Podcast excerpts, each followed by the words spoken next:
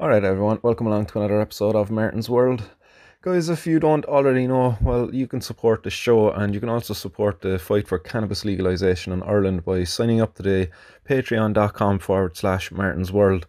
Um, you can also make donations in the form of Bitcoin following the link there on martinsworld.ie. Um, and all of the funds that will be generated there will be used to, to set up and run a cannabis activist hub and um, to bring together our cannabis activists uh, so we can but not only socialize but uh, educate and uh, organize organize ourselves um, so we can better fight for cannabis legalization in Ireland. Um, so on we go with the show, guys. Today's interview is with uh, the High on Homegrown pod, our podcast uh, panel members. Um, there's a team of four of the guys there uh, Mackie, Temple Grower, Greenbeard, and Monkey. And um, they joined me for what was uh, an, a very enjoyable conversation. Uh, we chatted about uh, quite a bit of things. Uh, we got nice and high in the process too. So uh, yeah, I enjoyed it. But uh, the, the High on Homegrown is uh, a podcast of stoner for stoners and it's a all panel members are themselves high on homegrown. um, they all grow and uh, smoke their own cannabis. Uh, five people from around the world coming together every week to get high and talk about weed. Um, they don't just bring information but entertainment too. Um, they are all good friends and they really enjoy making the show and uh, they, they look forward to making a new episode every week. Um, and their show is live every Sunday on YouTube, um, I believe around uh, 10 p.m. Um, Ireland time, uh, Irish time. Um, so do check that out. Uh, they also have uh, a forum, a grow forum called uh, Percy's Grow Room. So go over and check that out too. Uh, a really good grow, grow room um, with all the information you could uh, possibly need for uh, growing cannabis uh, at your fingertips. So the team is made up of Mackie, who's a cocoa grower from the UK and a founder of Percy's Grow Room and host of the High on Homegrown podcast. Grows weed because he loves it as a hobby and he enjoys helping others learn how to grow their own believes uh, we live in a simulated reality and he loves being ta- uh, loves to talk about that simulated reality um, doesn't believe you can prove him wrong that we live in a simulation. Um, Temple Grower then is uh, an organic living soil grower from Canada, and Temple Grower is a legal medicinal cannabis grower. He brings a lot of good knowledge about organic growing to the panel and also a sour tone of sarcasm and rage, easily raged by injustice. Sounds a bit like myself, man. and then we have uh, Greenbeard, then is the Irish panel member who grows his own cannabis and cocoa to help relieve the pain caused by arthritis. Greenbeard brings a good amount of humour and banter and is never too shy to talk about anything and loves big dogs. And uh, do check out Greenbeard's Instagram there as well if you want to see those dogs. And uh, you have Monkey then. Monkey is uh, also a cocoa grower and he's from the southern USA and has been grown for many things, not just cannabis. Um, Monkey brings a wide range of horticulture knowledge to the show and is the voice of reason behind many of our tangents. Always happy to answer any question. And then one other uh, panel member who didn't join us on the, the conversation was Zombie Nation. And uh, Zombie Nation says here is uh, quietly mumbling sarcasm and dark humour. And we have Zombie Nation, a soil grower from the UK. Zombie Nation has many years experiencing in growing and grow room setup. He is the guy to go to for information on electricals and equipment easily irritated, usually tired, and very grouchy unless intravenously served coffee. So there you have it. That that's the High on Homegrown podcast panel. Uh, definitely go check out their podcast, and if you if you aren't already a member of their Grow Forum, um, go sign up now.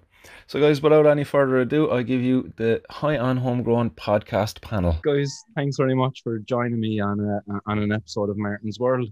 Um, so I'm delighted to have uh, the team from Percy's Grow Room uh, joining me here. Uh, so who, yes, yes. would like to do the honors and uh, just tell the, the good folks out there on what Percy's Grow Room is? Well, GB brought us here as guests on his behalf. So GB, you want to take it away, man?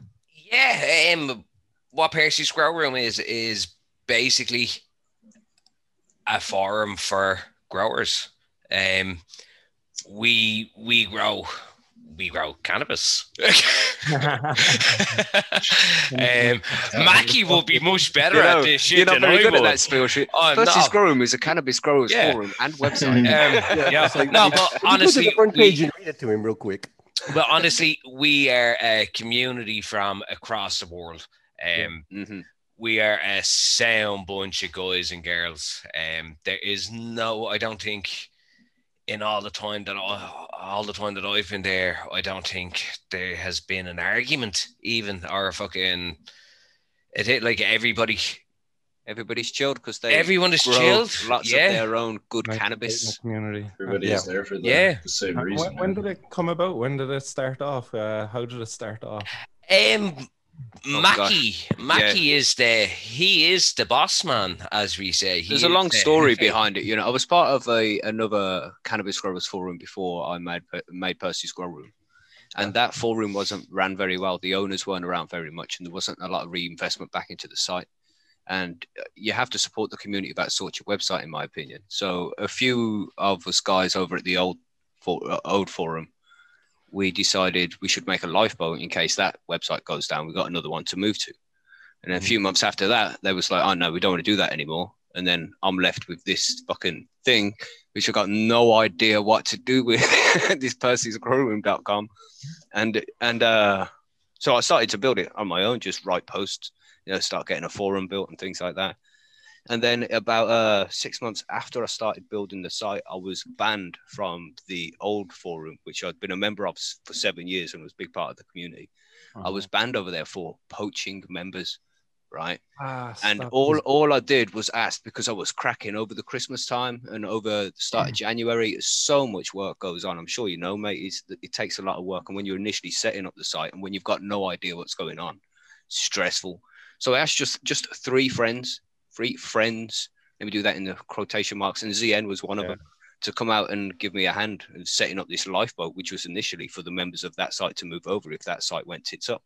Mm-hmm. So we we started building Percy's. I was banned for poaching members, and that fucking raged me. Oh, you know, man. just the injustice of it because I was only here, and all the admin knew about what I was doing. It's not like I was cloak and dagger about anything, yeah, you know. no, And I was I was just banned for it, just gone. It's good to so- keep these things kind of decentralized like that, and for the members, the kind of the community to be looking out for itself. You said it was Yeah, a lot, yeah. but uh, these forums kind of come and go at times, especially in the past. There, a good couple of years back. Uh, I think I started out on Rollitup uh, was the forum I started out on when I kind of was learning to grow. There was a very good Irish growers thread on there that still exists Cool. today. Actually, There's a lot of good forums out there. Th- There is. Uh, I'm sorry I didn't go to Percy's Grown because after exploring it, actually, when, when I first found it, when I first met you, uh, I- I was kind of blown away what, what's up there. It's a, it's a very good, very useful. Uh, We've got a real nice vibe, man, because I, it's all about community at Percy's Grow Room. It's all Yeah. about helping each other. It doesn't matter what level grower you are, whether you're experienced or whether you just new. You still have a place at Percy's Grow Room, whether it's to help people learn new things yourself or, you know, completely learn from the beginning on how to grow. Yeah. We, we never, ever, and it, it, this is a big difference with Percy's Grow Room. We don't put anybody down if they've got, nobody wants to have a fucking sick cannabis plant. Nobody gives their plant nitrogen deficiency on purpose. And you see for, on Facebook, for example, people are like, oh, why ain't you done this, man? You should know better. And it's like, he ain't gonna know better. She ain't gonna know better. They've only just started out and they need somebody to guide them along the way. And people forget what it's like to be a new grower. And at Percy's Grow Room, we, we just constantly remember that. Wait, You and don't forget no, what it's like to be new. yeah, no question is a stupid question, and it doesn't matter if you're asked the same question once. The or only if you're stupid asked it question is the one you don't ask. Exactly. There you You know, like we we've all been asked the same newbie questions a hundred and one times. But yeah. you just you're helping somebody. Yeah, man. It's somebody who's starting out fresh. go- And for me, it brings if somebody asks me now, I would still class myself as a novice grower. Um purely because I grew a long time ago and I stopped. And I only really got back into growing again in the last year and a half. Nearly, yeah, year and a half or so. And I was on another forum, uh, Grasscity, I think it is. Oh, Grass yeah. City's another big one, yeah. And that, that was good, but I was asking questions because it had been nearly 15 years since I had grown, grown a plant. Big fucking differences, big differences. You know, like it was fucking tomato food. is what we were Yeah, fucking feeding tomorrow, to the plants, and you know? Yeah, fucking Miracle-Gro. What you were called? Autos wasn't even around back then. No, man, and you're like you're looking kind of like fucking. Oh, it's grows so well when you give it a little bit of this stuff, and oh, you just thought you were the bee's knees. But I went on, and they just weren't doing well. You know, they were fucking sick. They were horrid looking all the time, and I was asking questions, and I was getting the most stupid. Well, like you're doing something wrong. I go, well, I know I'm doing something wrong. Like, can you tell me what am I doing? And I'd write the whole spiel of everything from what the environment was, even down to fucking the, the temperatures outside, inside, the air temps going into it, the air temperatures coming out. Uh, fucking the whole works, and nobody was able to give me any help. I went on to Percy's grow room. I asked a question. Mackie turned around and said, "Have you got a humidity dome over? Just put a plastic cup over. That will sort them out." Uh, That's as another simple- thing, man. That's another thing. We keep things fucking simple. Yeah. We're not Yeah. here to help people grow professionally or start fucking grow university. Yeah. We're all hobby growers and we do it well. It's not like we shit at it, but we don't take things too fucking seriously, man. We try and enjoy this as we're doing it. It's Yeah. not too sciencey. If you like, if you enjoy the science thing, that's cool. Do your Yeah. science Mm. thing. I- I Everybody's love free your, to do their own thing at Percy's. uh, I love your current competition. The the just the, the random pot you can grow in and uh, Oh, the unconventional grow. Container, Uh, yeah. Oh my gosh. Damn, yeah, there's some good ones going on in there. I Oh, actually have Priscilla. That's what I, I, I call all of my plants. They get a name and they go they go alphabetically. yeah. Unfortunately, I had to jump because I grew hmm. mine in a cock pump because I, I was sitting when we were wa- when He we were just had one talking lying around, you know. He had a spare one. just happened there, really? I, I actually have what the size video. do I want here? No, I have the video of when it came in the fucking door, and my husband is on the other side of the table, and he's like, "What the fuck is it? Is that a cock bump?" That's all you hear from the other side of the video to himself. DB, what do you have in with that? know? And that's where he was like, he goes, What the fuck are you planning with that? And I was like, well, I'm growing a fucking ganji plant in it. Like. but you see, it came it came to me from Van Wilder. I was watching Van Wilder that night and fucking your man was sitting smoking, thinking he was smoking a bong, but he wasn't. He was smoking fucking your man's fucking cock pump and he turned it. Oh, not a bong. light bulb. for my schlong. and it was just it went we were talking about an unconventional grow who is ever going to match that is what Very unconventional. yeah and there was so many of them that went in that like monkey grew a fucking epic specimen in a remote control for Oh, was it for an airplane or a boat Yeah, it's a, something? one of those little cheap toy quads. I just basically gutted it and filled it with cocoa, and I, I grew an auto with it. Why not? Looks badass. A ganja plant for the aerial, you know, Yeah. for the antenna. Really? Quality. And it's- it's- keep it light. I mean, pay per. So we do at Percy's. We want to have a good time. We don't take it too seriously. We want to grow good weed, but man, yeah. it's a pay it forward community. I mean, that's what we do. for sure. Yeah, well, that, that's it. That you have to look out for one another. Uh, that's kind of what the community is all about. If it's not a good vibe, I, I see a common occurrence with people to just rip on a person because they might ask a question that's been asked before. Like, You know, it's just like ah, I just hate seeing that. Like, just lay off the guy. All right. you know, and a lot of new people are getting into it as well now because it's Yeah, been yeah. legalized all over the world. So a lot of new people are coming into the game. You can't expect these people to have 10 years of knowledge like you have, you know? Yeah, well, we, we have a mix of people here actually. So this evening, uh, Mackie, you're in the Canada, is that right? No, I'm in the UK, I am. You're in UK. Sorry. Yeah, I just have an accent to throw people off. That's a Canadian accent, Mackie. I have no idea. this, this, this is what my Canadian accent is about. Hey, the, the original How do I do it, TG? white Canadians. I'm Canadian, yeah. How's it going, eh? See? Hey. Going Canada, eh? Got beavers, I'm not your buddy guy. Snow. Not your buddy guy, not your guy, friend. I'm not your guy, friend. Fred. Uh, so, so Yeah. what's the crack in Canada? So you can go away now. Uh, four plants, three plants. Four plants, yeah. Every every Canadian can grow four plants in their domicile. Um, but I mean, it's not per person. If you have two people in the same house, it's still only four plants per Still only house. four. That's right. Yeah. Name. And what's the crack there? Is that uh, including vegging or is that only flowering? Yeah, that's regardless if they're just popped out of the soil or got you know 24 ounces of bud because you scrogged it you know it doesn't matter a plant is a plant in their eyes this, i assume i mean i've never really heard too much uh, in terms of enforcement on that uh, but yeah i would assume like that's that's what the regulations say so yeah plant is a plant is a plant Yeah, well, I suppose it's just better than an outright not allowed grow 'em anywhere. It's for sure.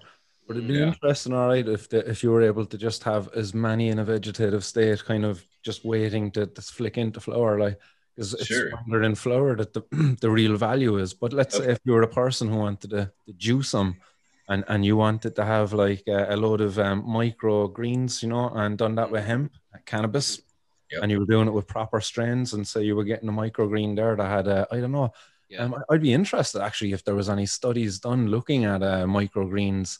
Now that I think of it, that's just mental note for myself to do later. yeah Um, I don't know. microgreen cannabis. Maybe Yeah, I think when it kale. comes to when it comes to growing like that, it's it shouldn't be down to plant numbers. It should be down to floor space. It's Yeah, only, you know, it, you can grow Mm. fucking thirty plants in a one point two meter grow tent. It'll be a tight Yeah. squeeze, screen of green them, and yeah yeah well, Mm. sea of green them, See, green, yeah. Well, and there's you're lots only of getting the same as what you'd get off four plants. Wh- why you put the limit on it though? Like it's just so strange that we do it with this. That, that Yeah, it, it's to- always with the cannabis. Like we're we're so quick to regulate ourselves. I Yeah.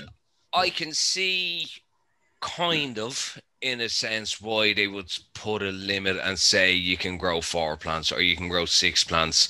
Because if you could grow 20 plants or 30 plants and if you were going to be sitting there and you turn around to your fucking side cabinet and you have fucking five pounds of weed sitting there there is a big incentive for a lot of people to go i can make a lot of money off that on the black on the illicit market if i want to and that's where it's it's the illicit trade is what counteracts Yeah. us all the time but it's also what unfortunately feeds us as well at the same time It's not it's not our fault, but it's an illicit market at the end of the it's day. It's not ours no jesus we don't not. want it like this.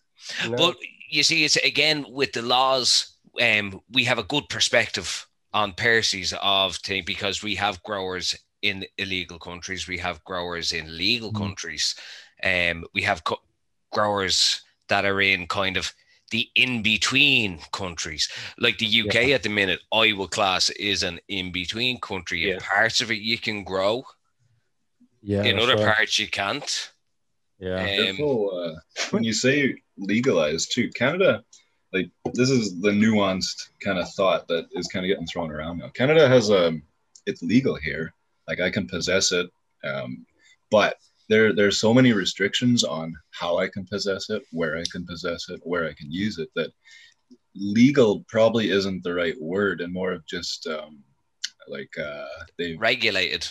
yeah they've they've regulated they've almost just allowed us some exceptions to but legalization to me is like like martin was saying like with the the plant limit the four plant limit is, is arbitrary to me i mean I, I get that there would be and i mean some diversion because that's been the always the argument and there has been that in the past but i would say or i mean theoretically just my perspective if you did allow people to grow as many as they want like that would maybe even saturate the market so much that the fact that the black market would almost defeat itself kind of thing you know what i mean Yeah. that That's bottom and a fall way model almost. there. like i mean just hypothetically i could grow as much as i want. I'd be giving the stuff away. I, I don't like i would absolutely give it away because a i know that and don't get me wrong there is good quality stuff in the legal market but most of it's really expensive and not always available.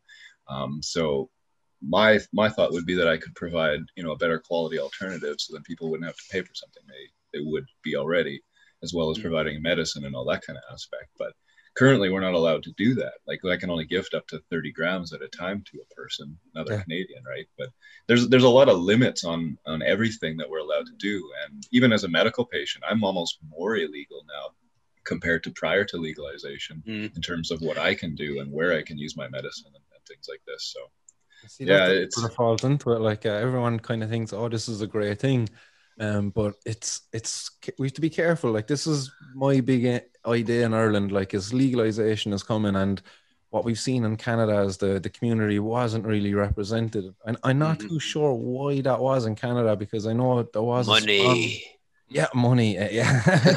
Well, there you go. I didn't really want to say that. Like, but Well, you're right. Might as well say it. Everybody should Well, say we it. Yeah, we money. say it all the time. It's it is pure down to the money. Um, it's Capitalism. especially yeah, especially Martin. You know yourself, like over here in Ireland, you know Yeah. they they they just want to entertain. No, none of the media, none of the fucking politicians, nobody in any power or thing will entertain or even push push for proper even a proper medicinal system that we have like you know Yeah. look at kenny kenny down there he's um another guy uh, podcast here in ireland mackie and um, lads um, it's the cannabis yeah yeah the cannabis patient podcast Yeah. he's had to he he was on this he martin you would know more about it i think um Well, he he, has- just announced today that his uh, tumor has shrunk even more, so he's going Oh, to be fantastic. even, in, even longer. Yeah, you know, so the treatment is doing good. But he was Yeah. only saying it there recently. He's uh, not going to renew his license for the medical cannabis here in Ireland because it's just cheaper to get it on the black market. It's less hassle for him. Yeah. Um, so he's going the black market route now. I don't know, is he Mm. connecting with a grower? Is he going growing himself? Um, I, I've, I'm going to have him on the podcast soon enough, actually, to catch up with him. Mm. Um, but uh, yeah, I, I, that's kind of where he's at now. His tumor shrinking, uh, but I don't think he's renewing his license for medical cannabis in Ireland because the system is a joker. here. Oh, It's it's yeah, it's a farce. Yeah, like we we have to go, isn't it? We have to go to Brussels. The fucking the, if you if you are a patient here, you have to fly to Brussels. At the minute with COVID, I think they're they're couriering it in for them, but they still have to go. I think to Dublin to pick it up.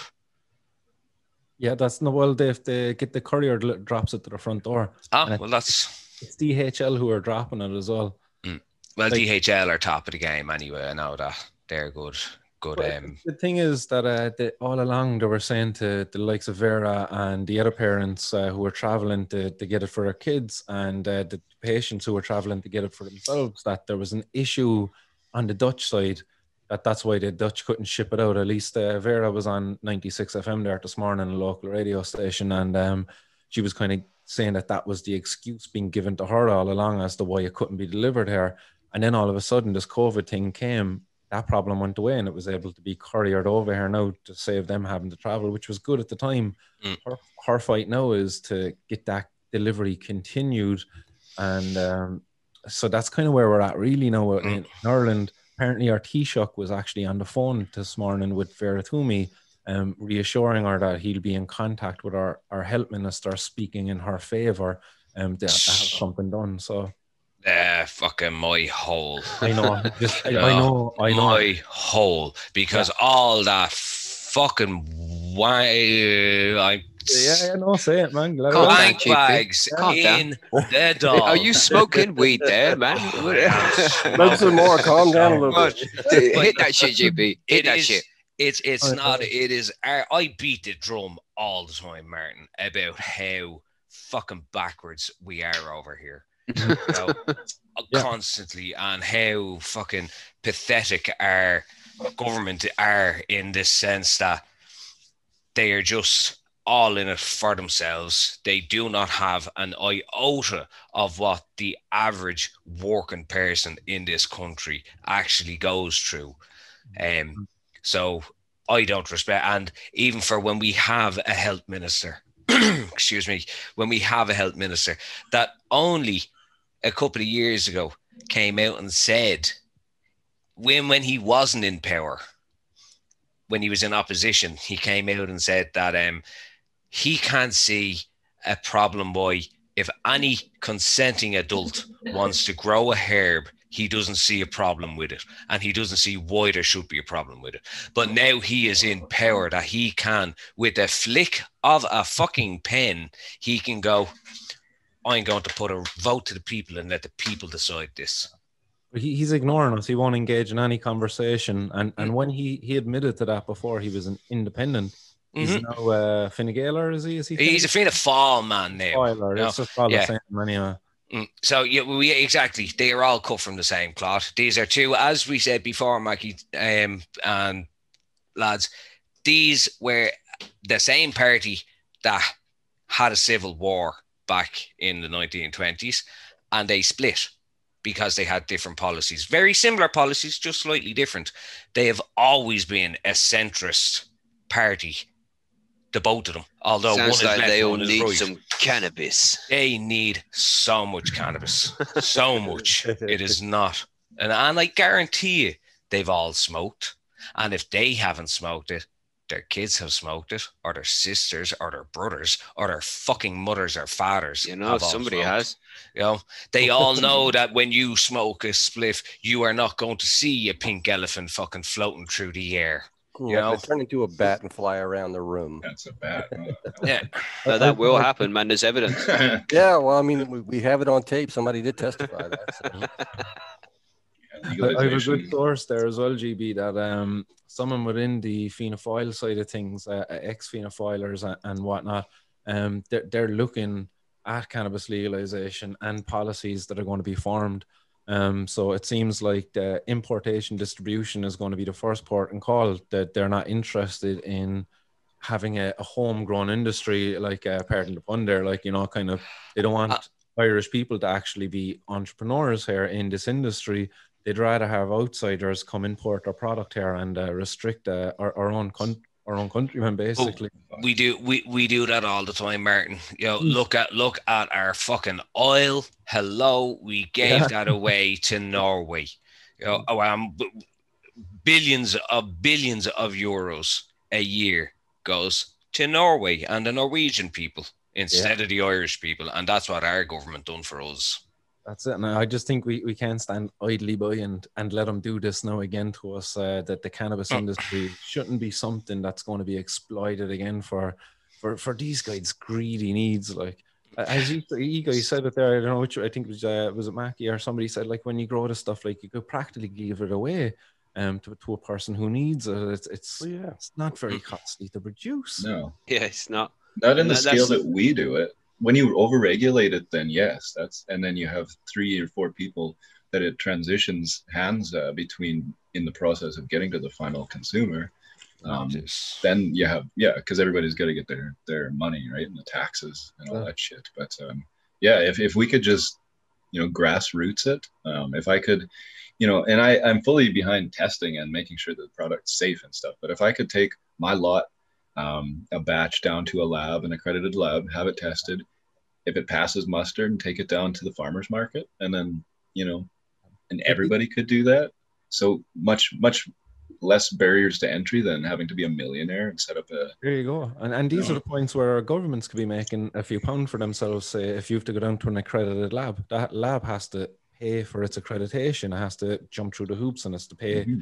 to the system. The same with if you wanted to have a license to grow and sell, you apply and pay for that license. But if I That's want right. to grow some at home for my own personal use and I don't ever want to sell it, I shouldn't Yeah. have to pay kind of any Mhm. license or anything like that. Or like it's ridiculous like that. We we, we over limit ourselves. Like, and, and Yeah. that's something I've I, I'm really banging the drum on is just like like a unlimited amount of plants and veg. And uh, I I was talking to somebody the other day about it. It was like like if I wanted to have a kilo of cannabis at home, why shouldn't I be allowed to have a kilo or even ten if that matter? Like because if you were to grow a couple of plants throughout the year, um, you're not going to smoke all of it. Sometimes you want to have some in a jar, and you might have hundred Sure. grams of a strain, and before you know it, you've got a couple of jars. You could have ten or twenty jars there with hundred grams in each jar of ten or twenty different strains. Yeah. You know that that's two, three kilos before you know it. You know it's just building up over time. If you're a real connoisseur, like, and you just love the Flavor variety, chasing. you're a flavor chaser. You're you know? allowed to store up your fridge with as much alcohol as you want to. Yeah, like That's that. it. I, I was just going to say that you, uh, I, we don't drink in my house. Um, we don't. But yet, if you open, there's a press out there. It's got maybe 15 bottles with different types of whiskey. It's got about eight or nine bottles of vodka. There's two or three different types of beer because for when we have people come over, people drink. Yeah. Sure. You know. They So around your house go, this is too much. Exactly. I could, could like there's people that have bars. I mean, fully, fully stocked bars that are better than the fucking boozer you'll go into your local in their house, and they're chronic alcoholics. Yeah. Nothing is It's all- said to them. it's all the rage now at the moment with the lockdown and everything. Everybody building bars and out their back garden and everything. that, that Ah, was going on Bill. all through the summer. I built me a big grow room. that was That's my still the bar. rage too. Yeah. Well, Well, that's it. Like you- you look at the amount, at the amount of new growers in Ireland alone yeah. is just phenomenal, and it's fantastic to see it. Well, you I- need to get and sign up to Percy's. I, I'm friendly with the local grow shops, and I, I, I've been kind of asking them throughout the whole thing. It's kind of like, uh, what's business like? How, how's it improving? Because I know at the very first lockdown, everybody was kind of finding it very hard to get cannabis, and I think as soon as I wasn't. yeah, No. Lucky you. No But problem I at all. think as soon as restrictions ease and those shops open back up again, what I was hearing from the local grow shops is, Jesus, there's loads of people in buying grow equipment, loads Sure. of people. So that was great to hear. Oh yeah, like I, I was in, I, I go into a lot of the ones all around. I, I kind of go into grow shops all over the whole country. I don't really just shop in one. Um, that's just because I'm on the road quite a bit, so it's handy to drop in and you see better prices and you see different, just different products. Um, Yeah. it means I can shop in Ireland without having to shop online if I can. Um, which is always handy. Try stay local wherever you are. You know, you know, look after your own. Don't look after Jeff Bezos. Um, really. uh, He'll get where was own- I? I'm after losing me train of thought. But um, oh Can yeah, yeah. there, there go on, was sorry. sorry man. There, there was a fella. He was eighty fucking one years of age, and he was saying to me, "Are you growing the cannabis as well?" as well. I as well. And I went, I am. Are you growing it yourself? Well, I've never grown it before, he says, but I'm giving it a try. No Nice. way. Yeah. That's And he was Love it. 80 fucking one, man. Is you this know? in one of the grow shops? Yeah. teach. This is Love yeah, teach this was in you know um the the grow it's the grow shop in Navan, but it wasn't the Navan branch, it was in Dublin back um this is going back just before COVID hit. So it You would have been just around January last year. a lot of the older generation would be the best gardeners because those are the the generation that used to garden, right? The- my people my age don't. Yeah. They they pave their fucking yards. There's concrete. and there's fake grass. They don't. They don't know how to take care of a yard. They don't want to, right? But those, yeah, that could that would be some really good cannabis. I I'm bet. telling you, if my granda was still alive, you should have seen his rose garden, man. That Right? won fucking Mm. awards, you know.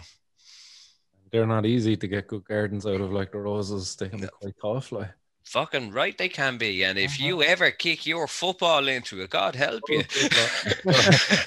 you won't be doing it twice. will you? no, I've you tried don't. growing other things and shit, man. And, but it's just there's nothing like growing cannabis.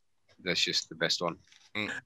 Uh, quick, uh, Greenbeard, can I ask, um, well, what was the best uh, grow shop that you went into in your travels around Ireland, uh, just as you were on about it? Um, I would have to say the best stocked. I would put on par with the the grow shop in Navan and Dublin Indoor Grow. And, and where would you, anywhere stands out that you just went in and you're just like, not as a really lo- nice place. I'd love to go back there again. Is there anywhere kind of like that? Um, I, I hope I'm not putting you on the spot in that one now, but you might have any any nice guys you kind of met, you know? Yeah, the place in the UK. that was that one Oh, stop grow well, shop. yeah, that one stop grow shop sweet. in the UK was fucking amazing. There's two places to be honest. For for my grow equipment, I cannot beat Dublin Indoor Grow. The lads up there are fucking bang on. They are Yeah. so so knowledgeable. Tom and fucking the lads are savage. Um, to buy all my smoking stuff, anything at all, I use the Himalayan, the Himalayan shop up in Navan they're part, they're a sister company to the grow shop. I like the grow shop as well. It's just I don't get on great with the staff for some reason. I'm a nice guy. I'm very friendly. You know yourself, Martin. You know, Yeah. like they don't seem to like to have a fucking conversation with me. But the people next door in the Himalayan shop cannot say anything better about them. You know, they are amazing, amazing people. Yeah. You know, so yeah, I used to love the conversations in the grow shop before uh, some people coming in and they could be super sketch like and they'd be, is this good for growing tomatoes? Like, and how, how big now will my tomatoes be? And, you that's ah, that's the thing. Like I'm, I'm very straightforward. You know, I walk down the road smoking my weed. I don't hide anything. The only thing I do that I do is I hide the fact that I grow it. Um, and that's purely because I am in a position that I cannot afford to get caught. If I did, it would be very bad for a lot of people, um, not just me. So uh, that's why I only reason why I keep myself hidden. Um, but when normally if I'm doing an interview, like you know yourself, Martin, I I, Yeah. I, I, I talk to you, but um, yeah, everyone I know knows I smoke. So nobody has a problem with it. What, what made you start growing? Uh, you, you started a good while back, uh, Greenbeard. Uh, you were saying. Really, the costs, man. You know, Costs. I, I smoke a lot of weed, Martin. You know, I smoke a half ounce to an ounce a week when I'm paying for it. When I'm growing it, I'm smoking an ounce to an ounce and a half to nearly two ounces a week. You know, so like you know how much it is over here to smoke an ounce a week. That's nearly your fucking wages for most people. Yeah. Having That's that jar crazy, beautiful, like just being able to dip in and uh, as you go. Mhm. And it's in fairness, it's not that I smoke. I don't get stoned. I'm never really, really stoned. Um, I smoke because I have really bad arthritis. I'm I'm a young man, Martin. I'm only you know I'm only in my mid thirties. I have really bad arthritis from my shoulder into my neck, down all the way down my spine, in my spine itself, and down into my knee. Um, I've had arthritis since my teens. Oh, um, I've had near liver failure. Um, my kidneys are in awful condition. They're, I think they're an awful lot better now. Um, I was at my biggest, I think it was 19, 20 stone. Um, this is all to do with the medication and everything that I've Yeah, taken. yeah, yeah. Um, I stopped all of my medication in January Of this year. of this year Okay. um, because I had more than enough cannabis that I was able to actually do without it. I've had one episode where I've had to go back on to taking me Difene, taking me Dialex, um, taking me tramadol, Yeah. uh, basically taking the whole fucking works. I was on them for a week. It took me a week and a half to come back around. I was suicidal. I spoke to Mackie about it. Um, I had bad thoughts. I it was just horrendous. And I said to him, I said, I just don't know what's going on. And he went, When did you stop? When did you stop taking there? Yeah, I went, Oh, on Saturday. And he goes, oh, Well, that's what's wrong with you. Oh, about three, four days later, I was back to normal again. Back my happy go lucky GB that fucking nothing gets down. And again, Okay. back to having no Them drugs are bad for you. No, horrendous. And they call cannabis drugs. You know, they call Yeah. them narcotics. It's a fucking don't ever outrage. remember having to vote to say paracetamol should be legal or not. No, We, we have rules in Ireland, like when you go down to the shop, you can only buy one box of paracetamol. Yeah. They won't sell you anymore. Mm. It's a good thing, I suppose. Yeah, states. yeah, you should you should avoid taking that Mm. shit if possible. well, Yeah. you look at um, you look at Michigan. Michigan only went um recreational recently. Um, a good friend of our show, um, Spartan Grown. Yeah. Um, he was he was telling us all about it. Uh, their recreational sales went from 9.8 million in January to 65.5 million by August. Um, that's that was just Crazy on the recreational sales. A lot of the money, and nearly as far as I know, all the money or ninety percent of it that's going from the the intake of um, cannabis, all cannabis sales are going into hospitals, they're going into schools, they're going into local fucking enterprise, local governments. You know, like this is what we need in this country. Our farmers are screaming for it, screaming for it. You know, They are. They, just need guidance on what they actually need to be growing here, because again, they're going to be misled. Like that, they're talking about hemp. I hate when I I, I hear them talking about only hemp. Mm. It's like no, not the, the fucking plant is cannabis. Like, just don't be afraid of the bloody word. Like, it, it's almost like this. Like, oh, Uh, like it's it's a stigma. thing to throw their Yeah. Yeah, exactly. It is. You know, like uh, Martin, you know over here if anybody from 60s kind of up if you if they if they seen you walking down the street having a spliff, they'd be like, "Oh, you dirty scumbag, you fucking scanger, fucking junkie cunt." That's all you get off a lot of these. Oh, look at this! Oh, isn't he? He ha- must do absolutely nothing with his life. But yeah, that person walking down the street could employ fucking seventy people. You know, could be fucking they, they, their their tax bill alone could pay your entire mortgage. You know, and this is what people it's they just look at you and go and they think one thing purely because it's what they have always taught. cannabis is bad. You will smoke a cannabis spliff. Your child will smoke a cannabis spliff and they will die on the floor beside you. You know, come on, man. Yeah. Get a fucking grip. I actually have a folder full of all the uh, anti-cannabis uh, commercials. I, I was going to do it today, but I kind of personal shit uh, they do. But uh, I'm going to put together a show, just sitting down, just looking at them, watching them. There was one from Michigan. Actually, it was quite funny. Um, I, I don't like. I, I, I yeah, I won't even go playing them up here now on the screen fee. but but I- I know them, yeah. Like they're so fucking funny. Like like this is your brain on drugs one and uh, the talking dog. Oh man, they're comical. Like Mm. like how how come how do they think that they were going to be taken serious? Like the, the one with the talking dog that actually makes you want to smoke weed. To be Exactly. talk to your dog. oh, um, what was it? Um, oh, Road Trip. Do you remember that movie? Where they were, there was three of them going on a Yeah. fucking drive, and they're fucking Tom sitting, Green. Tom Green, and they're sitting smoking a spliff with this old dude, and he turns around and the dog. t- If I, th- I just see, oh, one of the reasons why I smoke weed, so my dog might be able to turn and talk to me. You? Yeah. Fuck, man. It's it's it's a dream, but it's never gonna happen. Yeah, it's, it's America for a drug free world. Like, I think really- that's- Mm. Oh, sorry, go on, It's fun to make fun of stoners, you know. you can, like, I don't know, from a little bit more jaded perspective, but it's the same point. You know, they always say that stoners and drug users in general are are the last kind of people that it's like almost Yeah. but legal and ex- almost acceptable to discriminate against, right? Because nobody cares if you call somebody a stoner or something. It's almost a good think thing. there's something a lot to be said for uh, don't, that we've to not be such weeds and stand up for ourselves. You know, I think that was something that was kind of said as a young person to people. You know, don't be such a weed and stand up for yourself. Like you know, I Yeah, think that's something that our community kind of like.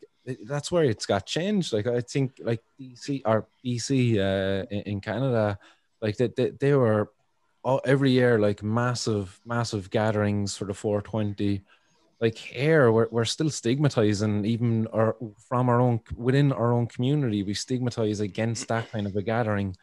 Um there's there's such fragmentation there like in the community in ireland yet uh, you know, for us to come forward. Well, I was going to say there's the, the community, in fairness, is fucking nearly non-existent in Northern Martin, especially when it comes to cooperation between people. Like it's everybody has their own agenda. Nobody has the the only agenda that we should have, and what everybody should have, is getting weed legalized. End the story. Yeah. It's not just to push one aspect and only push this aspect. Come together. Everybody should come together. Try put one good deal and push that deal. But people have to come out and support it. You know, they came out over here over fucking water. You know? Like we don't need that, do we? No. we do need it, but but we Ma- didn't ma- do that there though did we they're, they're We- bringing in the charges yeah, but no. In fairness, you look at the system. Oh, it was crumbling. They were only asked. They weren't asking for like thousands and thousands. They weren't clear with what they were asking. And if they had been clear, and if they had been able to turn around and say it's going to be a state company that's never going to be sold, and you're only going to pay 125 euro per household a year, no big fucking deal on that. Yeah. Uh, but they weren't. They weren't able to give a straight answer on anything, and now everybody just went out, and there was hundreds of thousands went out. Yeah. Oh, the media said there was only tens of thousands, but like you look at the pictures, and if Irish people would have known the streets, you easily know, like if they show a picture on St. Patrick's Day and they say there's 150,000 people there, Yeah.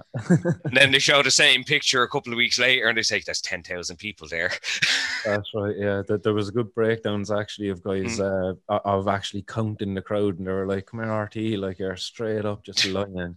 Yeah. And, and lying to the people who are paying, you want to pay the license fees too, like. But that's that's our censorship, and that's what happens everywhere. It's the censorship of the governments that are in charge, and that's in every country. yeah. Um, Ma- Mackie, can I ask you actually? Yep. Uh, you're in the UK. Uh, the, the outlaw guy, have you come across him at all? There, uh, he's up. On, Yeah, we're going to be interviewing him soon for our podcast. Hopefully, Oh, we'll get in really? contact Yeah. with him. Yeah, I haven't come across him personally. I know what he does, and you know, he does some good shit. yeah, So uh, we've reached out for him to be on our podcast, and he's got back to us, and we will be interviewing him soon. Uh, happy days. Yeah, I was trying to reach out to him as well to get in touch because I, I, Oh, thought- oh, I like oh, style. When I speak to him I again, I'll make sure yeah. to hook you up, man. because I love your style of activism. But it's just kind of pure in your face, going on giving out free weed and Yeah. things like that. Like it's just like, yeah, you know, that's the thing that gets people talking and and what have you. Like there's there's so many Instagram accounts out there now with fellas just just flogging their own product and stuff, but they're doing Yeah. very little to, to give back to the community in terms Right. of. They're not- they're not giving. There's there's none of them are giving it back, Martin. And if there is, there's you could probably count them on one hand. Because the yeah, rest of people like as we all said like anyone who is growing it to fucking sell it is only growing it to make money for one person and that's themselves where the likes of us in Percy's if we grow it and Percy's if, grow room, personal growers. You know, yeah it's personal grow you grow for yourself and that's what we encourage Yeah. Um, and but you're, you're still out here. You're still banging, beating the drum. You're you're not like you're doing your piece. Like, like the the podcasts you do, they're they're quite informative and what have you. So that's your give back there to the community. It, it's not all take, you know. Whereas, so well we are we are community based um none of us make any money from any of this we all do this purely for the love of cannabis and for the pure love of spreading the word and getting Um, people growing their own because mm. it's important. You know, like GB says with the fucking four hundred euros an ounce over there, people can't afford that, man. People can't medicate themselves properly because there's some We're people out too, there man. they, they Yeah. genuinely need it for medicine. Like actually fucking need it. I mean, we can all say that we smoke medicinally, but we can't get on without it. you know, it's just not nice to. But some people actually need that shit, and they can't afford them prices. So people need to grow more of their own. It would take money out of the pockets of criminals. there you go. You- Uh, you have a higher quality of weed, like a much fucking higher quality. You, you don't really know until you've grown your own how much. Not you only understand it is. criminals either, but people that don't give a fuck and just whether it's Bitcoin or crypto, whether it's mining, whether it's uh, you know the the dot com boom in the '90s. These people are just they're in it for money, whatever it is, and um, they don't care. So That's. And they- when you grow your own shit, it's like I want this to be the best it can be. For sure. Those types of people just swooped in and took advantage of legalization now that they were allowed to. But there were people fighting and still fighting for this now, Mhm. right? So Yeah, it's a new gold rush, is what is going to happen right now, man. Mm, People yeah. looking at it. It's been going on for a while, hasn't it? There's been kind of a slow takeoff. There was the the initial kind of get go with this the CBD stuff. Like it started, I think, um, for me anyway at the time. I think the big one was uh, Charlotte's Web was the the big driver there. Charlotte Yep. And uh, Yeah, that whole yeah. story. Mhm. And then you had the, the CBD Gold Rush or Green Rush, uh, whatever Sure, yeah. kind of term that you wanted. That hasn't really stopped either. I think that's still going, and it's only building up momentum, really, isn't it?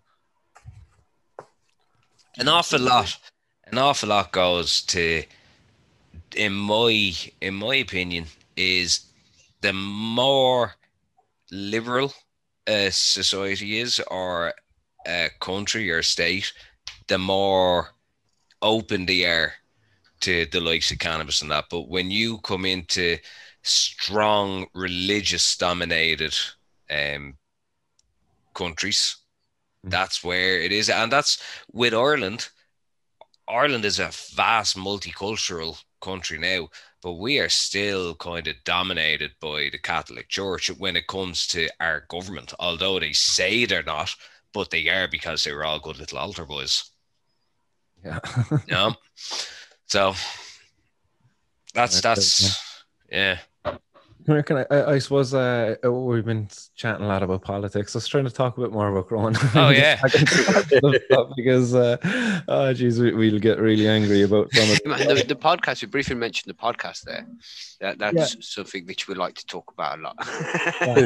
You got a new YouTube page actually recently, didn't you? So you're re- rebranding, or is it? uh, well, no, it's because uh, High on Homegrown is kind of a separate entity to Percy's Grow Room. We want to keep it as a different thing. It's going to be a High on Homegrown network where we're going to have different podcasts on the on that same channel. Like we have Higher on Homegrown, but we've got another little something special coming up soon, which I haven't told anybody about. Okay, It's, nice. it's, it's still in the Teasing, works. teasing, teasing. Yes, yes. No, uh, because uh, our usual show, which it's it's live every Sunday at nine o'clock, and we discuss the same things every week. Not the same thing, but you know, we- do news and events. Uh, famous stoners, you know, stoners who famous people out there who are stoners who you might not know are stoners. Uh, we do a grow guide section. We have an interview, and you, you've been on the show in the interview section before. That's right. Uh, and we do some fun things as well, like truth or spoof, where we come up with three three statements, and you got to try and guess which one's false, which GB always gets wrong. Because still after twenty episodes, he still doesn't get the concept of the game. You got it right when he used the chat. So people seem to uh, people seem to really enjoy the show, man, which makes us enjoy recording it and putting it out live every week. Yeah, I think you got a good structure there. Uh, I really like kind Thanks, of how man. you do it. You mix it up with the, the, the interview in the middle of it, and with the little pieces there, kind of uh, beginning and end. Or, or Well, I- I think- that's that sound one is the one that uh, I, I kind of really like listening into. I haven't been able to guess. Yeah, the what the fuck was that? Yeah, yeah, yeah. what the fuck was that? Yeah, yeah. Uh, just so you know, just fun little bits. It's it's got uh, news in there, and then there's information on growing, and it, it's just. I think there's a fine balance of everything for a stoner podcast, and the important thing is this podcast is for stoners, so we have a fucking laugh while we're doing it. We don't take it too seriously. We don't claim, claim to be gurus and shit. We Yeah. just help you grow some decent weed, man. We're, we're not like experts. We're just growers. Yeah, And fair. we laugh, which a lot of podcasts we find because you know you do your market research, you go out listen to other podcasts and see what happens, and there's not really a lot of banter and laughter on on many podcasts, and on ours it's just constant. We're always having a laugh. So. On the crack. Hmm. And it- Here, I go on. I go on Greenbeard. Uh, we have the a good thing is the Q and A section Mm. on the on the podcast. That's basically is if anybody has any questions, they ask. Um, they can give send us a, a question on the You know- in a thread.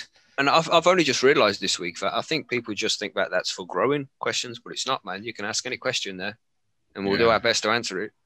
Oh my gosh. Rhetorical or otherwise. man. Mackie, uh, What is just the created meaning a new of category. You know, like, it's listener Q and A, man. They've taken the time to listen to the show. They deserve to ask a question if they want to know if we live in a simulation or not. yeah. That's what I was saying. The Yeah. question would be Mackie, simulation please cameo. There it is. Simulation. We- we are. We always have to bring that up. What do you think, Martin? Do we live in a simulation? I think we've discussed this before. Yeah, I we think did. Martin We is a discussed it. Yeah, I think we're more likely in a simulation, aren't we? Yeah, I think so as well. You see, I told you. It's Yeah. not just me. That's that's that's just cannabis years. We love that just sort of easily easily swayed. Uh, that's can you uh, can you each uh, tell me what your first strain was if you can remember? Uh, if you want to start, Mackie, just as your Blue cheese was my first strain. Blue cheese grown in a sixty centimeter grow smoking? tent. Uh, fuck knows what I was smoking the first time I smoked. Yeah, back in the The day. it first was one I grew was blue cheese, and it was in a 60 centimeter grow tent under a 250 watt HPS in a DWC bucket. And I got about six ounce off it, if I remember correctly. Oh, it was a, it was a fucking big yield, and I was like, "Fuck, this is good." Mhm. And then- so then I upgraded to the the 1.2 meter tent, Yeah. did more DWC, but it was it just got too difficult. And then I wanted to go to soil to make things easy. So I went and got some soil from the shop and I brought it back and I tried growing plants in it. And the fucking things weren't doing well at all. They were dying. I was like, I, I should have stuck to the hydro. Yeah. And then I realized when I went to the shop to buy soil, I bought cocoa. Oh, no. so, uh, you know, the plants are dying because of that. And then I figured out how to grow in cocoa. And it's like I haven't looked back since, been growing in cocoa since then. It's a perfect medium. I love it. Yeah, that, that was the last one I actually grew in as well was cocoa. It was, uh, definitely something um, uh, that if I was to go back to growing, uh, that I'll be probably looking at cocoa. Um, those Mm. auto pots uh, seem to be amazing. Uh, do you know, the- the- Well, the- they're not really good for cocoa because with cocoa you have to water from the top to wash the salts out after every feed. Right. With your runoff, and if you're in an auto pot, you don't get the feed from the top, so the salts stay in there, and it Yeah. brings up the EC after a while, and it'll give you plant problems. Okay, yeah, I didn't realize that now at all because uh, yeah, I've only seen good things being said about them. But Air uh, man, air pots. is what you air pots, want I was going to say, you cannot, could not, oh, sorry, I couldn't say anything better about air pots, man. Mhm. They are those the are the ones fucking with business. holes all around them, isn't it? yeah, that's the ones. yeah, Yeah, the plastic eight carton. ones. And they're Mm-hmm. pretty cheap nowadays. I remember when they first come out, and I bought my first fucking set of air, air pots for like twenty five pound a piece. And now you can buy them for like four pound or something. Oh yeah, sure, sure. I bought some when we were over when I was over with you over in that um the one stop grow shop, and I got the they had a couple of five liter ones. I think I was only I was looking for a couple of small ones. I think I got them for what three fucking pound fifty. yeah, so cheap. yeah. What- what Things have about- de- developed over time so so much. You know, it's everything's so easy to get now. It never used to be like this. So your air pots, so cocoa, and uh, what's your average yield uh, like now uh, per plant? Let's say if, if I'm you- disappointed if I get less than four ounce off a plant. Yeah, less than four is uh, Yeah, but what the fuck? What, what Three kind and a of half space- ounces? What kind of space do you give per plant? Um, what's it? Two square feet? Well, uh, four square foot, like two foot by two foot. Per plant. Yeah, yeah. Four in a 1.2 meter grow tent, four foot by tent. four foot grow tent. Yeah. It's Yeah. perfect. my, my cycle starts out because this is a cool cycle, if I do say so myself. Right? Yeah, go- I'll start eight plot, eight eight plants. Uh, four of them will be photo period plants, and four of them will be auto flowers, and that will just sit in one tent, which is my veg tent under 18.6, which is uh under a Mars Hydro TS 2000. Mhm. And I'll let them grow out for like three, four weeks, top them, train them, and they only need to sit in that one veg tent. And Then when they start to get too big, I'll take the four photos over to another tent, which is going to be the flowering room, but keep them on 18.6 for a couple more weeks and leave the veg tent with the autos in on 18.6 and that tent gets filled. Mhm. And then, you know, after a couple of weeks in the other tent, you're going to flip that to flower and flower your photo period of plants. You still got a tent on 18.6. So when the autos come down a few weeks later, you, you have that little harvest there while your big harvest is being cooked. And you can also start the rest of your plants uh, like another eight, another four photos, four autos, and repeat the process. Because when you harvest the photo period plants, you, you just move the photos in again because they'll be the right size to move into the flowering tent. It's a process goes round and round, and you can constantly supply yourself with weed then. It's just your perpetual harvest. Pretty much, but it's using autos and photos together in a veg room because if the lights are going to be on 18.6 anyway, you might as well put a fucking auto under it, right? It may as well be giving you some You know what flour. I'm and autos are quality nowadays, especially if you go with good breeders like Dutch Passion. You you all know how much I love Auto Colorado cookies. Mhm. You know, Mhm. this this good fucking plants, man. Every time, quality weed, good amount of it. Colorado, Colorado cookies. Uh, that that was a question I was going to get you actually in a minute about seed strains. But uh, uh, if you were in Canada, your your, your uh, growing style would be illegal. Yeah, yeah, for sure, for sure. But you know, this is I'm not doing anything wrong. And the thing is as well, um, it's like eight plants, but I my wife smokes too, so I'm not just growing for myself. I grow for my wife too. So it's not like I smash through a ridiculous amount of weed. I do, but I do it together. Yeah, it's Yeah. always nice. But should weed is better shared. Like, Indeed. yeah. Absolutely.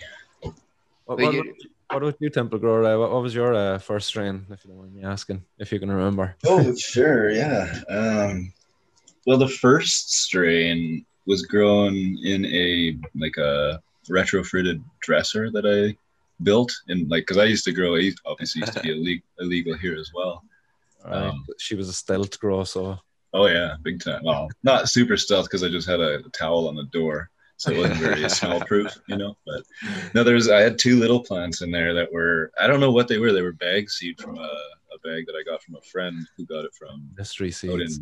yeah some BC Kootenay bud. So it was good stuff, whatever it was. And bag seeds always yeah hit or miss, but this stuff was pretty pretty good actually. Um, considering that I was growing under four you know spiral CFL light bulbs, but my first real grow after I, I got my tent and, and the lights and all that set up was uh, what did I do? Uh, I had my well, I've been medically licensed, I guess. So my my, my limit's a bit higher than your average Canadian, and I did six plants. Like my limit's 15, um, but uh, my first grow was six plants, uh, or my first official grow, I should say. I've been growing for a decade. My first official grow was six plants on this strain called Blue Dynamite.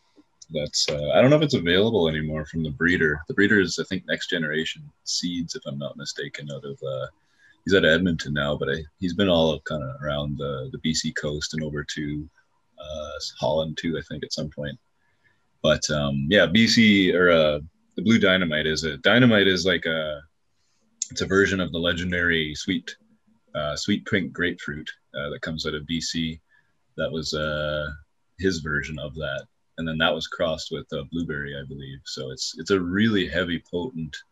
Like I have some right now actually that I just finished, and it's like I open the jar and the whole wherever the jar is, that room is done. You can't. There's no conspicuous or no inconspicuousity or whatever that word Yeah. is there anymore. Um, it's good stuff. though, so- Inconspicuousness. yeah, that one. Blue Dynamite, though. It's good stuff, but uh, not super common, I don't think. Um, at least not uh, outside of the you know Western Canada. But yeah, that would be mine. Blue It's Dynamite. I've heard of her anyway, for sure. Uh, the, the Blue Diamond, it's uh, certainly on my list there now to have a look at later, along with the Colorado cookies that uh, that Mackie mentioned. Yeah, it's Yeah. good. I, it, I've grown many strains, man, and it's not very often that I have like repeat offenders. you know, I always like to try something new. But Yeah, there's, that's- there's like three strains that have stuck with me for all the years of growing, and uh, that's Auto Colorado cookies. Always have one in the tent. Uh, cheese, like blue cheese, that's one that I've come back to a few times, and Jack Herer. Mm. Sure. Wh- wh- what seed company would you source that one from? Uh, I'd get my Jack Herer from Seedsman. Uh, there's Man, fucking Yours podcast. is fucking awesome, man. Yeah, Uh, my my blue cheese comes from Big Buddha himself, Big Buddha blue cheese. That's the guy you want to get your blue cheese from. And Auto Colorado cookies comes from Dutch Passion. You need to let your Auto Colorado cookies go for hundred days. It does say uh, that it, it will be done in like ten weeks, eleven weeks from seed. But if you can really push it to that 100 days, then you get the full display of the terpenes and the resins, and it's properly mature, nice, good, chunky bud size. You know, really, really push that strain, and you'll get the best out of it. She's beautiful. nice. What, what about you, GB? What was your uh, first round? Um, my first one was AK forty seven. AK 47, nice. Yeah, I've Yeah, got one before. That Old was that's school. that's good, good old school. That well, that's that's really what was around. Um, again, you know yourself over here. When you buy weed, you're lucky you're just told it's weed. Yeah. Um, Yeah. Yep. I think that's the same in a lot of places, where the the good countries.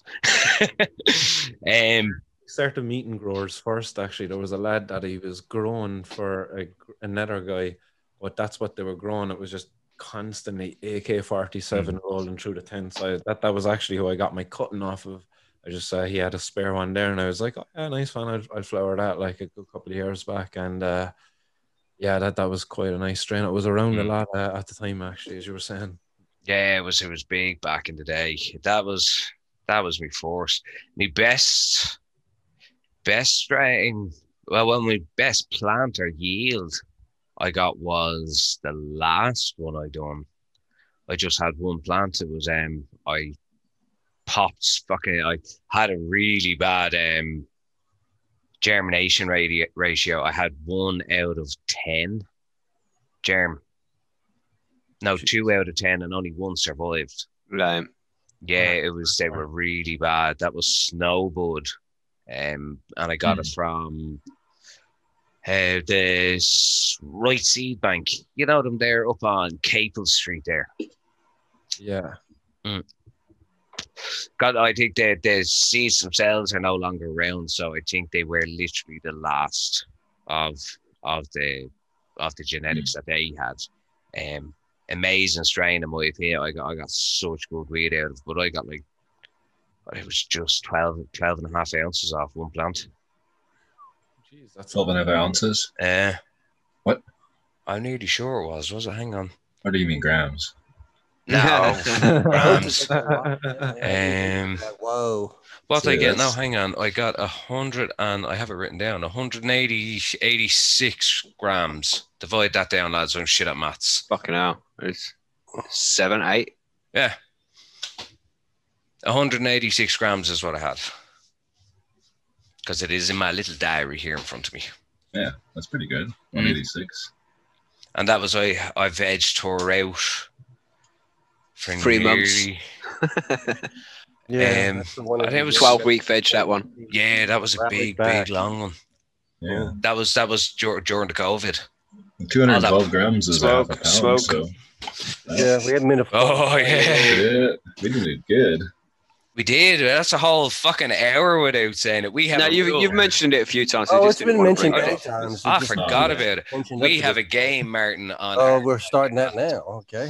and Yeah. it's every time you mention that word, Pandemic you have to take word. a drag. Um, we we started this game with Tommy Chong um, a couple of weeks ago. Um, we outsmoked Tommy. He had to literally go and lie down, and he was getting in trouble with his missus. 'cause She had a lot of chores that he was meant to be gone out to do. I know when you're getting too stoned, you've got to drive. Ah, he's packing her up. Good man. There you go. Good job. It's Oh. fucking awesome. I got some hash here too. Yeah. I'm. What about you, Monkey? What was your first?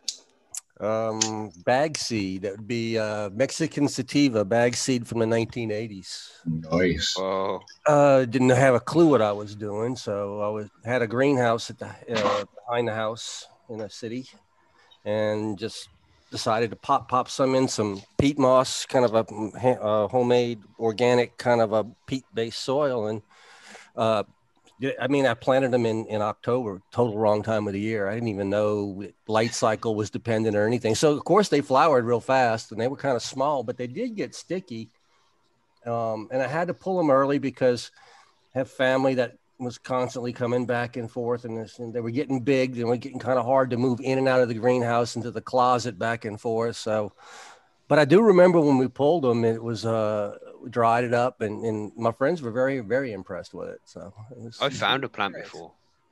It was just Really? out walking by the train tracks, and I saw a plant pot sitting by the fence, and I went over and had a look, and it looked like a cannabis fucking plant. You know, it would had been grown at this point, so I knew what it looked like. Uh huh. And it's like somebody must have put it there to try a little gorilla grow. And I was like, no, I'm taking that. Oh, I will give it a good home. You're gonna be that guy. So well, it's probably going to get eaten, but it was tiny, man. It's going to get eaten by a rabbit or something. It, it's, Uh, it, it wasn't put there properly. You have Wait, to really never- prepare for an outdoor grow. I've never found a plant. I found a few bags of weed walking around on the street, but uh, No, I've never done that. Never Yeah. found- I, I took this thing home, I planted it. no, I've never bag found anything. That did, well, we found that we found a tiny piece of a bud in a hotel room drawer one time. That's about the most weed I've ever found. Is it good? like one brack. That was about it. yeah, You ever see the?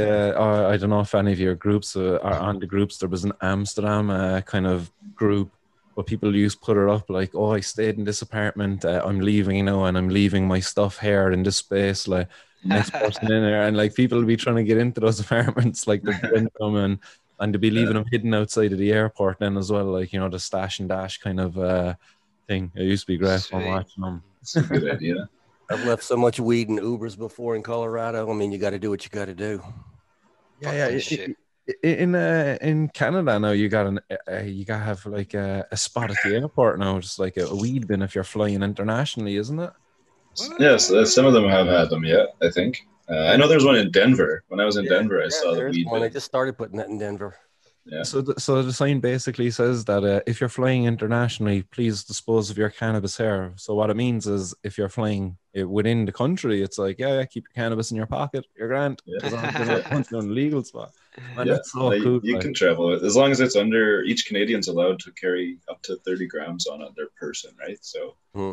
Whether it's on the in the air or in a car or in a you know plane, train, automobile, whatever the stupid idiom I'm trying to find is. Um, yeah, I think plane, train, and automobile is it. That's Yeah. the one. so it's. I mean, I, I do rag on legalization a lot, and for good reason here. But like you guys said, I mean, first steps are important, um, and uh, the right to grow, even for plants, um, like we talked about in the other the show with the scrogging, you can get a substantial amount even with four plants. And I always say if if every Canadian, you know, every even every second or third Canadian on the block were to grow their four plants, there would be a glut of cannabis that we would never have seen before and eat like so yeah. Grow your own people. exactly. Come here, what, what's it like there uh, in the, the breeder scene now and uh, with strains and uh, and breeders? I was talking to somebody today and I was kind of hitting on the point that um, there's a lot of seed producers, but not not many seed breeders. Uh, would would that be something you would concur with, uh, Grower uh, in Canada? Yeah, that's a good question. Um, you know, I don't really know too much about the, the details of it. I keep saying What? Canada. You're in US, isn't it? You're in. No, I'm in Canada. Oh yeah, Yeah. sorry. Jeez. Monkey's the US. Yeah, Oh, monkeys in US. Yeah, sorry. no, uh, here in Canada, I mean, we we have the breeders that we've always had, the underground guys like like Next Gen that I mentioned before. There's Jordan of the Island and a few fairly well-known people uh, or groups of people. Um, but in terms of on the legal side of things, that's just coming out right now. There's um, in the last, I would say, like six to eight months, um, even that's been the first offerings of uh, seeds. There's been clones available, um, in at least in the medical sphere for for quite a number of years now, from a couple different producers. But you know, they're they're they don't have the best selection. Like the one LP was, uh, they had basically Paradise Seeds entire line, which is great if you like Paradise, but Hmm. not great if you don't want to have some Delahaze and you know other things Right. like that. And there's always the risk of, of you know contaminated plants and stuff like that, and that has been an issue, this, even coming from the regulated producers. But uh, in terms of breeding, uh, no, there's there's there's a couple now that are that are just coming out, like I mentioned, um, but they've just started to come out, and I don't know how much, like like I said, I don't know the details, or I'm not privy to the details. But in terms of breeding, uh, in the strictest sense of, of breeding, as what we think of cannabis breeding, I don't know how much of that has actually happened with them, just because. I mean, how could it at this point in the industry, being only two years old? Um, you, Yeah. you need quite a length of time, and you need the ability to grow many hundreds or even thousands of plants to do your your pheno hunting and selections and stuff like this, and then multiple generations, right? So um, the way it works now is like they're allowed to bring genetics in from the black market as a one-time thing when they first get registered as a new company. Um, so like they'll go to Spannabis, they'll go to other uh, shows like that and pick up a bunch of seeds from Sensi and from you know the breeders that we're all used to and love. Uh, but they have to declare those, and then after that, I'm not sure really how it works in terms of like giving credit to the breeders because we don't see on any of the products, you know, we don't see Sensi Seed Skunk number one by X company. It's always just Hindu Kush and that's it or whatever. They don't really pay homage to anything like that. So No. yeah, that, that's a really kind of tricky and and hot button, I would say, topic right now in, in the in the Cana Canadian Cana sphere. So that's a Yeah, that's a good question, though, and I think It was something that, that uh, people were kind of touching off of there a while back when uh, some form of legalization was happening, even in, in around the US and stuff like that. It was uh, rights over genetics and strains Yeah. and stuff. I think there was a company there, um, it was a plyogenetic or phylogenetic or something along those phytogenetic. I can't remember. Phylos, maybe, but Phylos, that was the one I Yeah. think. And they were kind of caught up there where they were trying to collect all of the genetic data off the plants and they were trying to, but then actually what they were doing was kind of a bit underhanded. Um, I thought there was a bit of something shadiness going on there where people were saying that they were going to contain it or I don't know what was going on there.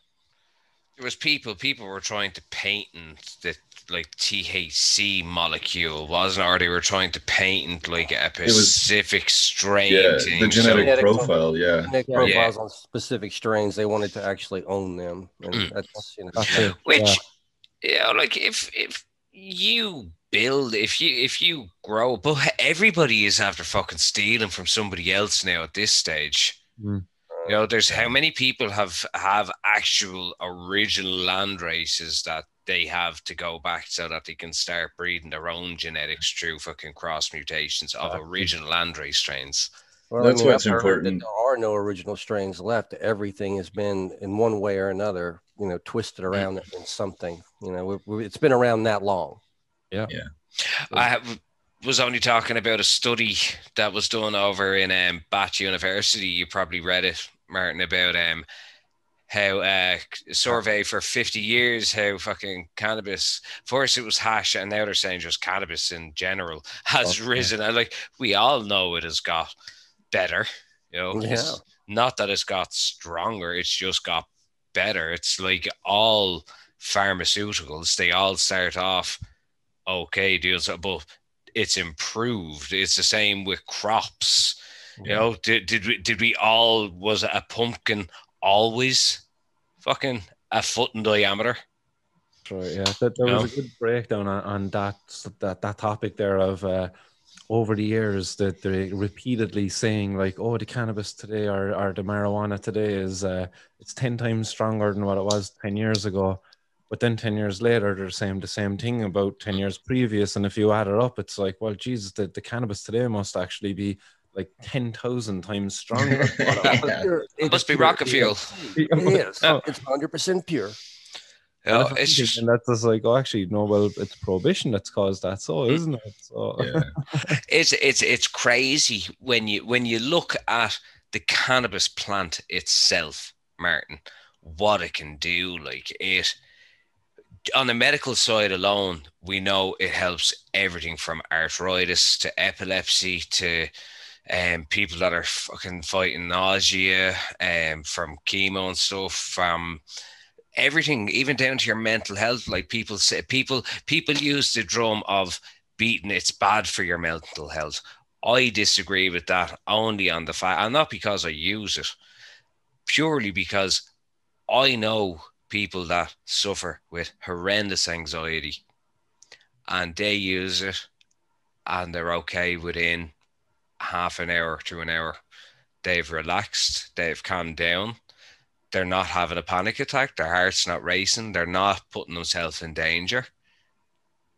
They're not relying on fucking horrible fucking chemicals either that are trying it's a nice herbal option. You know why is it everything? And we we dis- they discourage all herbal medicine and new age medicine. This is all medicine that is all free to us from the ground that all of these things can do like where do you think your panadol came from it came from fucking mold Right. you know it's the same with penicillin or is it penicillin like you know? Penicillin. penicillin. I mean, Did as- aspirin came from willow trees. I mean, Yeah. yeah. you know so like this our our our our ancestors our people we knew what the elements could do for us they've taken that away from us with big pharma with big consumer consumerism and that's the problem it's they have the power you look at now with covid you look at oh oh You, smoke did, you just did that. you look at Pfizer, they have the vaccine. You look at the stock levels that have jumped with Pfizer, have skyrocketed. Pfizer are going to control who. No, we're not giving you the vaccine because we don't like your policies over there. This is what's going to happen.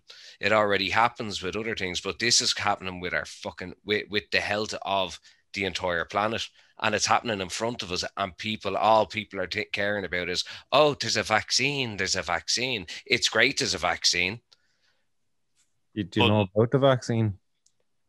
I don't, I'm not I'm not ta- personally I'm not going to take it myself know Did, did you know that it's not really a vaccine? It's gene therapy that they're actually trying to do on people. It's an MRA. mRNA. it's an NRA thing yeah and it's they they did say that if it is successful as successful as they think it is that they're going to be able to treat cancers and things with it but you can already do this with the cannabis plant this is where I was coming from sorry and I went off on a tangent um, TB, a tangent. I Imagine know. that. Imagine Oh, that. The cannabis plant, they you can make graphene, graphite from cannabis at a sh- like a thousand of the cost of what it is now to make. For byproduct from that kills cancer in stem cells. This is all known, No, but it's hidden. Yeah. You know, that's Cannabis, uh, fibers and hemp fiber, or not hemp, uh, flax fibers. Apparently, if you combine the two of those together, um, you get an almost in like I wouldn't say indestructible, but like an incredibly tensile piece of material hmm used for building cars that that would withstand better than uh, our current cars uh, do Yeah. now. Well, that's that's this that's this stuff that is basically it's like graphene. It, we we were talking about it a couple of weeks ago. It costs something like 1.5 million to make a half a ton of this stuff at the minute. It'd cost you, I think it was a hundred thousand or something like that. That's how much of a difference it is Mhm. to make it from cannabis. You can make concrete from cannabis. You know, you can make plastic bags from it. You can make plastic chairs. Everything that is plastic in front of you and in your house can be made from cannabis, which cannabis sequesters alone it sequesters more carbon than any of the grass or trees or any hedgerow or anything that's out there. Mm. This is a plant that was given to us by Mother Nature. It's a plant that has developed and grown alongside by side with man, mankind, with people, humankind. You know, it's it's just fucking crazy that it's illegal. Yeah, there's been so many bloody harms that Mm. have come about because of it. Like you mentioned all of these very beneficial uses. Like I think uh, is it the the emperor wears no clothes or the emperor wears no clothes. That Yeah. book he, he lists fifty thousand plus uses of hemp um, within that book. It's it's absolutely ridiculous what we've done um, to allow this. And, and like I, I, you know what boils my blood actually is uh, there's a lot of people kind of would say to me from time to time they, they would belittle some of the say the activism like fighting for say legalization of cannabis and they would say like oh you're you're trying to say it's a panacea for for for all of life's woes like you know it's going to heal everything and it's going to you can build houses with it oh sure. Like you actually can. You can. And it actually is really good for a lot of the fucking problems that uh, that life can throw at you, such as things like cancer and the, the issues that go with that. Like, the first the first production car that was ever made was the Ford Model T. Everybody knows it. Everybody knows the famous words. You can have it in, in any color as long as it's black. Not Mhm. many people know that it was major. The majority of it was built from cannabis. It was hemp, um, cannabis and hemp, um, seats, seat covers. Sorry, the the weave of it. I sorry, the the, the, the material.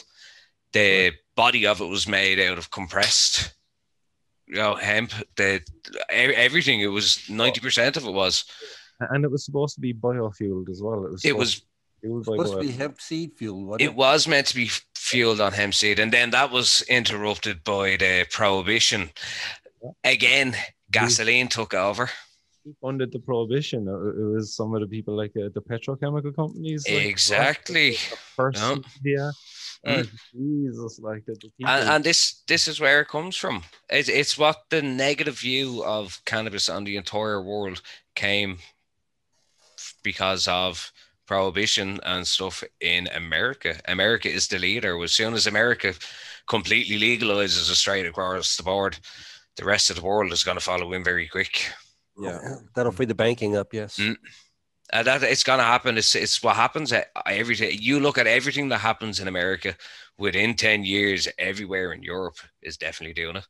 Everywhere in the Middle East, well, not in the Middle East, further on, like if you go to the likes of Korea not Korea, South Korea, they're very advanced. They they follow an awful lot of the same concepts. Apparently, it's uh, decriminalized in North Korea, is it or something? Or yeah. Oh, I There's no law against it. Yeah, we've There's no law before. against it, right? Yeah.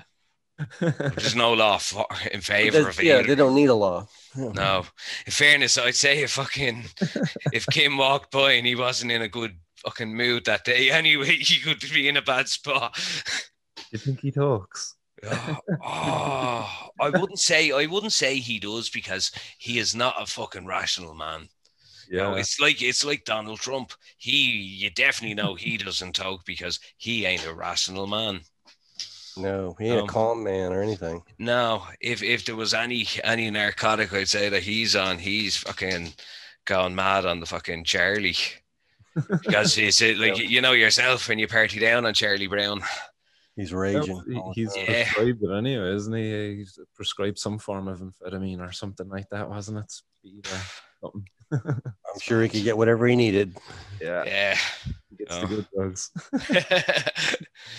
oh, Wha- wha- What's the price of weed been like, uh, Monkey, in your neck of the woods since, uh, say, going back and and uh, since things have changed there? Well, the problem is I haven't bought weed now in years because yeah. my cupboard's never empty and I don't have to go anywhere and I don't have to spend any money on it. So all I do is I buy nutrients and cocoa and you know Mm. that's all. That's really all I've been doing. So I can't answer that. I, I don't know anybody who buys weed right now. Really? Okay. And Monkey will be in the same boat as us, Martin. Monkey is in still a non-legal state. Ah, okay. Yeah, yeah, yeah. I mean, Okay. Yeah, I'm in deep south down here, and you know they just haven't cracked that the recreational bubble. The state I'm in down here, um, you can get a medical a medical license to, to actually use uh, cannabis, but the only thing you can get is state grown medicines, and it's all extracts and preparations. There are no you Oh. can't get whole flower because they were afraid people would smoke it. Yeah. Well, there's So only 15 states now that uh, adults can kind of grow or access, isn't it? Uh, really not sure about th- that number exactly. I know Mississippi uh, just just came online get for medical access, and Texas is online now down here. We have Oklahoma online down here. We have Louisiana online down here. Florida. So I mean, we've almost got the entire deep south in recreation, not recreational, medical, but there's there's no crack anywhere for for the recreational. So, but I do know the uh, for medical use, uh, they originally what they were doing it was two two companies were allowed to grow and they have to they have to be licensed by state universities. Now, interestingly enough, our state decided to go ahead and go out of state with and con- send them send our money out of state to grow cannabis that's going to be consumed in Louisiana. So the cannabis was being produced in Nevada originally and then sent back to Louisiana and processed and con- to concentrates so that it could be sold here. It was kind of weird. Um, yeah. Jeez. But So but you I'm- only I'm thing you could buy originally was was three formulas. You could buy a tincture of of THC, you could buy a tincture of one to one CBD THC, or you could buy pure CBD. That- That's all that was available, and it was like the the one uh, the one ounce jar of the tincture would, would go for like about two hundred and fifty dollars, and the insurance wouldn't pay for it, so it was pretty much out of pocket. So it was very expensive, and there was no other option down here. So we're hoping that with the new administration, now that they're going to threatening to decriminalize that, that that maybe opens the door now and we can do a few more things What's the crack with the MORE bill? Uh, do you know much about that there? That's before the House of Congress or something like that? um you're talking about the, the bill that, that the count that uh, the house is, is going to pass Yeah, is that uh, in December there? And yes that Yeah, will they- effectively. they uh, i almost went on that on the podcast last week but i changed to a different story yeah the vote was scheduled to go go originally in september and I was really excited because they were finally going to actually have something. It was, it's expected to pass the House to have the votes. They even has some some Republicans that are going to vote for it as well. So they know that they'll have the passing votes, but they're getting a lot of pushback from the Republicans right now because, of course, they don't want they don't want this thing to pass. It seems like they they say it's an insensitive thing to do at a time when everybody's fighting this uh, this pandemic and all that stuff like that. You know, it might be the perfect time to do it right now. exactly, especially when cannabis has been defined an essential business, like in states where it's legal, like that. That that there tells you how valuable it actually is to the community to have it. It's essential. Absolutely. I mean, it can definitely de-stress your population. And that's what people during this pandemic have been using it for. They're staying home and, and using it just to kind of chill out a little bit. And, and, you know, maybe, you know, if you want to put it this way, escape while staying home. Because that's what we have to do right now. You you look at the amount of people that have uh, normally work uh, say could work in an office with 50 60 70 100 people could work in a factory with hundreds of people and then for months on end they have to either work from a home or they've been laid off and they have nothing to do you know let them let them grow cannabis because an awful lot of them are suffering really bad with mental health. Sorry, that's what I meant. Them they're suffering really bad mentally because they don't have the social interaction that they had before. They don't know what to, and they don't deal with mental health in our country at all. You can be in an awful way with anxiety, and your doctor will basically turn around and say, "Yeah, there's a couple of breathing exercises you can do," and send you on your way out the door and give you a little pat on the back.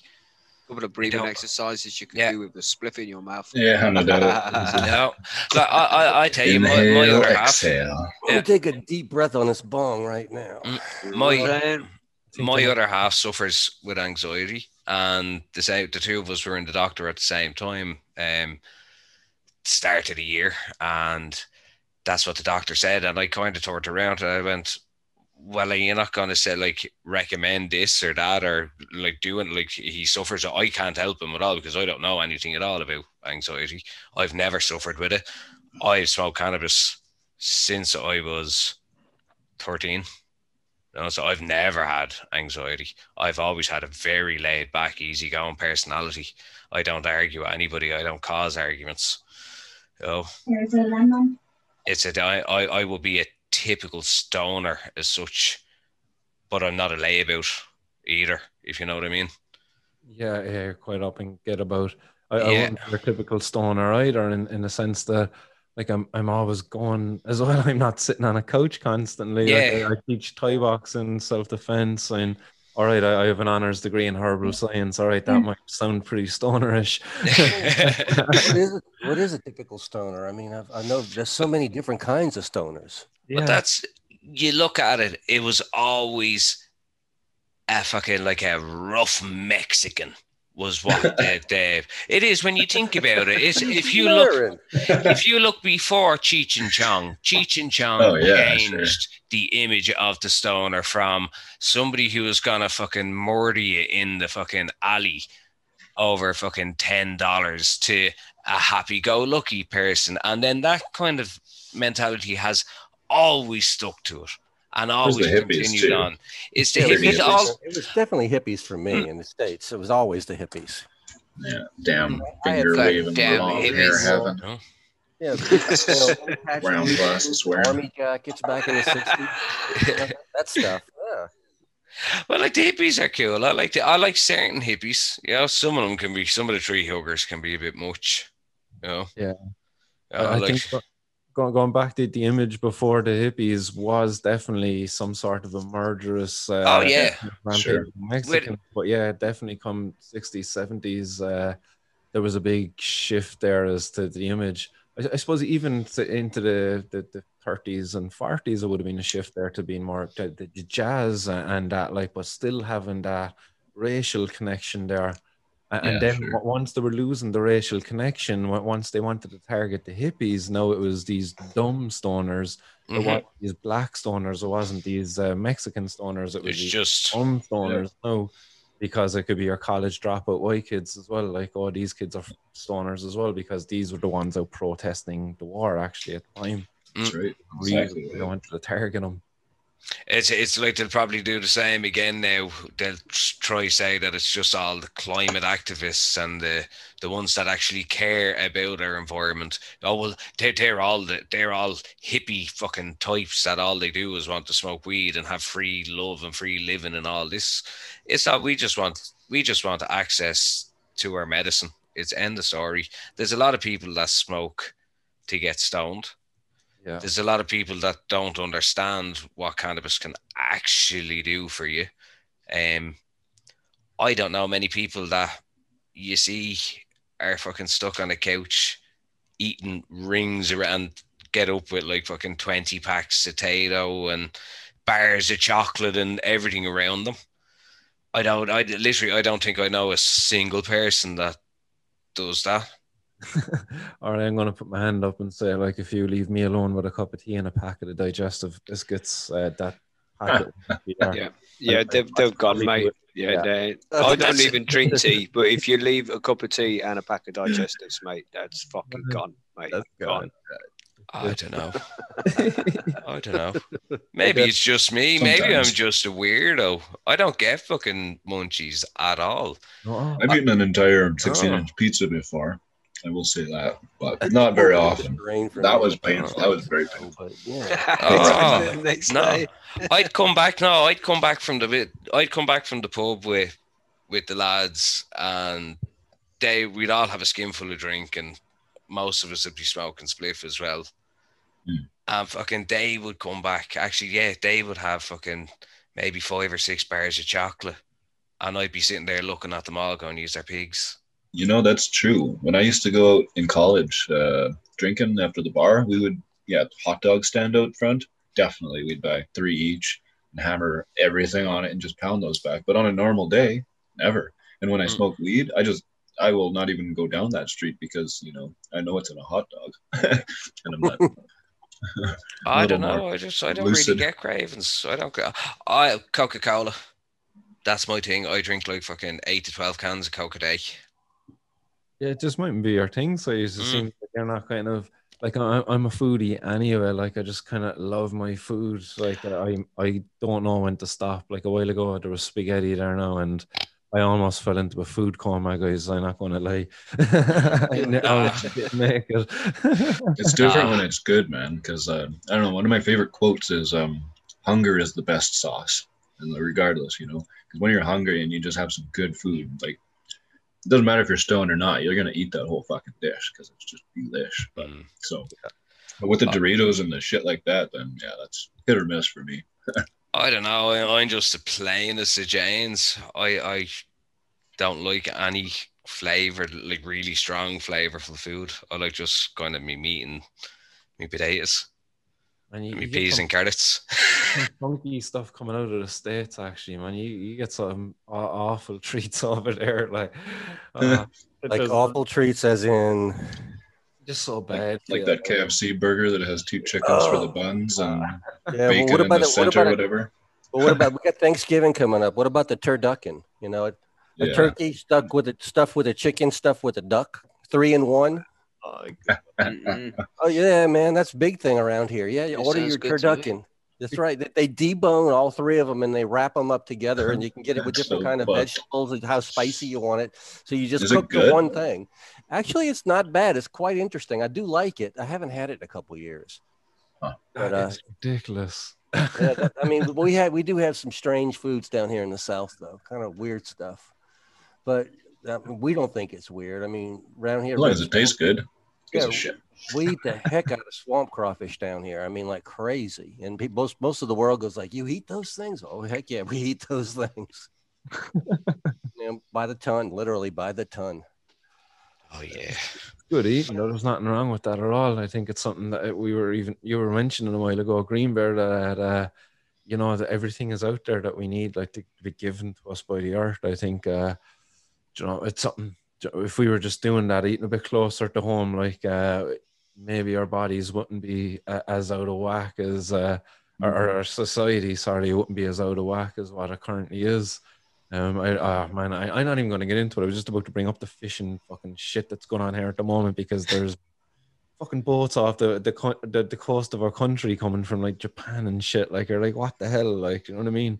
Uh, but look, let's not even get into that stuff. Like, uh, I, I could I could get into that too, but yeah, no. I feel your pain. Yeah. oh, it's just so backwards. The Mm. way we're doing things like Yeah, really I fucking agree, though. So, um, um, monkey, what is the punishment for growing where you are? Do you know what? I'm not exactly sure, but I know it's pretty damn serious. I haven't actually looked it up, but I do know that there, uh, there, there would be jail time involved, probably. I'm not Really? exactly sure. Yeah, I mean, you might would get a suspended sentence or you know some kind of a probation situation or like that, depending upon the circumstance. And it is getting to be a little bit more accepted. But no, down here in the South, they still don't think it's that they're still Martin is still afraid that, that I'm gonna have this flower and sell it to people and they're gonna smoke it and enjoy it. My gosh, man, imagine that. And somebody might actually enjoy my cannabis. Oh, imagine that. It's the worst insult a gr- grower could ever hear, though. But no, I don't know what the penalty is. I guess I really should look that up. But yeah, maybe it's best not to. I suppose just stay in the dark. I can just tell him you didn't even know it was illegal. that's pretty well, yeah. You know, uh, how do how do they say it on South Park, uh, Mister uh, Cotominis? I did not. Un- I misinterpreted the rules. yeah. the rules So we'll go with that for the time being, at least, though. But then the wife only gets nervous if she looks in the cupboard. I said, "Baby, just don't look in there." I said, "Oh, don't look." Yeah. I say the same thing. Yeah. Because I mean, you, you have to do that because you grow cycles, and you know you have to have a stock so that you can make it to your next harvest. And when you first look in uh, at, right after uh, after a harvest, the, the cupboard kind of looks like it's bulging. And so when she looks in there and sees that, she goes, "Oh my gosh, what are we going to do?" I said, "You're going to just walk away. Just walk away, honey. That's all you need to do. Do, you have a carbon filter and whatnot on that, like, or is it is it contained at all? Oh no, I mean the the, the cupboard in the back. It's all everything's in the seal seal Kilner's jars and glass. Or but in your grow, uh, did you use it- a the carbon? tents, the tents and all are full carbon filters and stuff like that. Matter of fact, I over carbon filter. I mean, I'm, I'm well known. I, I, I'm a outside the closet guy that'll tell you that I overpower and over filter everything. So yeah, I use twice as much filter and twice as much extraction on the tent, but I don't want any smell. No smell. Yeah, good, good call. And my wife's one of those, you know, uh, bionic nose people that she always tells me if it's like, oh, something's a little off. Yeah, I have one of those as well, and it's kind of uh, she can smell it a mile away if I was having a, a hit. Like, You know how it is with us growers, we do get nose blind to it. And for, for a lot of times, I won't smell things. yeah, my neighbors haven't complained once though. Like, I've been kind of, I've been where we're living out at the moment for the last couple of years, and uh, haven't once got a complaint off uh, from from either side. You know, that they compliment my my chickens and, and whatnot. Like, and uh, Uh-huh. you know they, they say nothing i've been out there with my bong in hand talking to them like and they, they just don't even bring it up i think they don't even i don't know like i'd say they know I, I- Yeah. I, I hung a t-shirt out one time like a lot of weed leaves all over it and i think like uh, the following week uh, uh, one of the neighbors was kind of saying it like she was like sure you could be growing that marijuana up in the attic and sure sure we wouldn't even know we wouldn't even be bothered i wish i could grow again That makes me wonder, though. You know, these pe- People think that this stuff is like a deadly weapon. You say you're walking out in the yard with a bong and people aren't even looking at you. Well, that's the way it should be. I mean, this Mm, stuff is sure. not deadly or dangerous or anything like that. It's not going to hurt anybody. That's I've it. taken people in my backyard, and I usually have outdoor cannabis growing in the summertime, as one in Canada should. So, uh, but yeah, people walk right by it, and they're they don't even notice it because they're not really that familiar with the cannabis plant as a plant goes, right? I mean, Yeah. As, if you're not looking for it, then yeah. Will an outdoor plant count as uh, one of your plants was grown in the house too? Is that one of your four or six? Yeah. Well, actually, that's that. There's kind of a gray, not really a gray area. The way I was told was, as a medical patient, I can grow my allotted 15 in my medical space as designated. It has to be. It has to be separate, basically, and you have to be able to show that it's separate, even though, like, what the hell, right? But um, yeah, the four plants that I would have outdoor would technically be my rec plants, and then my other plants that I have anywhere else in the house are my medical plants. But it's really Ah. stupid that I have to make that distinction. But yeah, Yeah, it's just backwards. It's just their way of keeping tabs and everything. I'd say is it. Really. Well, that's that's it. The likes of this, um, the Canna card that's coming into the UK, that seems like a good idea, but do you really want to give all your information to a thing that's only a trial? Yeah, it's, it's it's a weird one, isn't it? Like you, you don't have to do it for any other kind of medication. Mm. Get a Yeah. card. Um, Honestly, I seen the outlaw dude is launching his own card or, or has launched his own card. Kind of anybody can apply for it, and uh, he'll give send you a card. I love it. I love it. Auto apply for a card just for a souvenir. yeah. the model of that though is identical to. Um, well, in Canada, we've had kind of three iterations of the medical system. From 2001 to 2013, there was the MMAR, which was very restricted, and you you had to really kind of either know a guy or really be sick to, to get your license. Um, Yeah. And then 20 when they changed it to the MMPR in 2014, they took away everybody's right to grow. So prior to that, you could do one of three choices: you could buy from the government, you could produce yourself, or you could designate someone else to grow.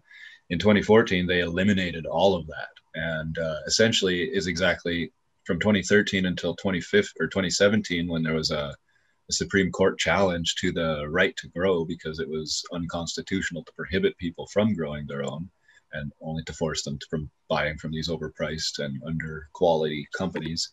Um, yeah, it was exactly like the Canna card. All I got these every order I would make from from the, the legal medical companies, I would get this little identification card that I was supposed to be able to show to the police if they pulled me over, and then that would prove to them that I'm medical, right? Um, but I couldn't grow my own. I couldn't buy from any anywhere else, and effectively, I had to have it in the packaging that it came in. Like it, if it was Right, yeah. black market stuff, it you know it, it's hard to prove when it's out of the package. You know, you can't. prove. That, that was another big issue that got kicked off about uh, legal cannabis in, in Canada was the, the packaging was, was ridiculous. Like, Mm, like they were still like, is. "Oh, yeah, is it still bad? Yeah. Oh, for Yeah, it's sake. never environmentally friendly, man. They put way too much plastic on all that stuff. Yeah. for Jeez. We've been using Ziploc bags for years, right? And they're just like, we got a better idea. Let's Yeah. Let's put that. Let's put your uh, plastic vial inside of another plastic vial Yeah, inside of a it's- seal uh, mylar bag inside of a Ziploc bag, and then we'll sell you that. It's the child-proof thing, and it's it's the regulation. And it's easy. I honestly, I do believe it's easy to de- easier to deregulate than to upregulate. Um, but at, yeah, at the same time, it's it's definitely overkill. And I see so much garbage around now, like you know, vape pens with Yeah. batteries in them and stuff like that. It's it's terrible. Tell me this in, in Canada, do you have uh, twist top uh, beer bottles? Like just easy Yeah. stop? Yeah. Yeah. But yet, why the problem with cannabis then? Like, yeah, that's a good point. there, really. Yeah, really. Interesting. Mm. I never thought about that actually. yeah, it's, it's just it makes no or sense. any alcohol bottle, really, a vodka bottle or a wine bottle is just click, click, click, and then Yeah, yeah, that's it. Even Yeah. the cans, like that, that's sure you open a can of soda, it's the same Yeah. thing. Like, you know, it's like, Well, It's, it's the same thing in advertising. You know, you see the beer commercials that everybody's surfing and snowboarding and having an awesome time. Really, it's obviously appealing to a, a pretty, you know, um, young demographic. exactly. But cannabis, you, you can't have like any. They're not even allowed to advertise Yeah. um, anything at all. And, and you know what? I, I kind of support that, but I I, supp- I think if you're doing it to one drug, you have to do it to all of them. I, I, Oh, well, yeah, would I agree. support The, definitely. not Yeah, advertise alcohol and you know, I, man, I hate it. Like, like you're going to the bus stop and it's like fucking Jack Daniels, it's Beamish, it's you know, it's it's everywhere here in It's Ireland. huge. Yeah. Yep. It's, it's ridiculous. Yep. Yeah. I, I, I, they I'd drink. hate to see that. yeah. for, Yeah. for cannabis. Like I, I would love to be honest to, to see a big billboard, obviously, just because it symbolizes change. But to be honest, I, I it's not the change I would want to see. I don't want to see cannabis in your face everywhere you go with next every billboard about consumption and some false mm. image of a person enjoying themselves, you know, and just very misleading. Like They're afraid to free people because Yeah. you look at everybody, you don't know what's in your prescription pain medicines or things. You don't know what the stuff is doing to you. So you could you could say it's a conspiracy type thing where they're trying to keep everybody in the one mindset. When you smoke cannabis, your mindset is broadened. You see a lot. You see more issues with things that you wouldn't have seen before because you see it's an injustice to somebody else. And because we have been the injustice for so long, it makes you more sympathetic. Is it maybe? yeah, yeah, Empathetic and maybe yeah. Mm. It makes you more understanding, a lot more understanding. You can see the sides of if two people are having an argument, you can see both people's valid reasons and you can kind of make a decision and go, yeah, well, no, I think you're right. No, I think you're right. Yeah. But you can make that decision on yourself. You don't have to let somebody else have that argument. hmm Yeah, I think that. I don't know if that makes sense. Sorry. No, you're spot on, and I think it, you look at some of the other things that have been banned alongside the cannabis. Then the the other, uh, the the psilocybin, the the you know all of these ones. One Mm. second, I close my door here because my dog is jumping around, and I can. I don't worry. I stepped on mine a second ago when I went out to grab, grab a drink. I- We've a load of bubble wrap in there on the floor, and the dogs are lying on top of it, and just like, oh, for fuck's sake! and the, the wind blew the door open. But um, yeah, sorry, what were we saying? And Well, uh, I've just so- fucking found this epic shit up on YouTube, right? Because you know how it's important to uh, transcribe your podcasts and shit. Mhm. for the Google SEO. Uh, YouTube does automatic transcript for the subtitles, Yeah, and that's I, and I can download all the fucking text and everything that's been ri said on the podcast from there. Nice. Does- Does it give you Pretty cool, timestamps with it, with it actually? I didn't ever look at that. uh, I think you can get that as well. Yeah, This is just voice recognition technology or whatever. yeah. right? It's a bit shit. Don't put capital letters in and things. Yeah. It's not not so bad. It's better than typing out yourself. I was blown away by it the last time it was able to to translate my voice kind of well, uh, especially when I was ranting there with some of the 420 news. It's, it's crazy technology, man. Really, it's got to deal with all our accents, different countries, different types of speech, everything. yeah, yeah. You got to make sure you don't curse in the first five minutes or they pick it up. Is that really? Is that one of the rules? Well, it, it it's been hinted anyway that it, I've uh, got a lot of uh, brackets here where they've blocked out swear words in a lot, a lot of places. Lots of places. I was places. going to say because the, we were. GB, the GB was speaking at that point, yes. yeah, I come out with some outlandish statements. We won't. Um, we won't. Let's try not repeat any of swearing next week. See what happens. Yeah, that's never ever that gonna would be, happen. yeah, right, right, right. Well, it, it, it's only fun the to first watch. five minutes. After five minutes, then um, apparently it doesn't really check the algorithm as much. Then, um, it's and it's only to do it like being featured in, in the, the YouTube thing. But uh, anyhow, anyhow, Um, It's pretty cool how it does that. That's Nike loves sweet. his new toys. Yeah, I'm not going to do it though. I've copy and pasted the text over, and it's 29 fucking pages. And you kiss my ass if I'm editing 29 pages of shit every week. Uh, hey, well, what, what, what were we saying, Sari? I can't remember really. Either can I. Psilocybin. I was talking going- about psilocybin and Oh yeah, different Oh, drugs. yeah, we Treat- were different actually, drugs are yeah, treated about, uh, differently. yeah, mushrooms. well, and- kind of what, what Greenbeard was saying. Like, uh, I, I Sorry, think just jump in there and change the subject. Sorry.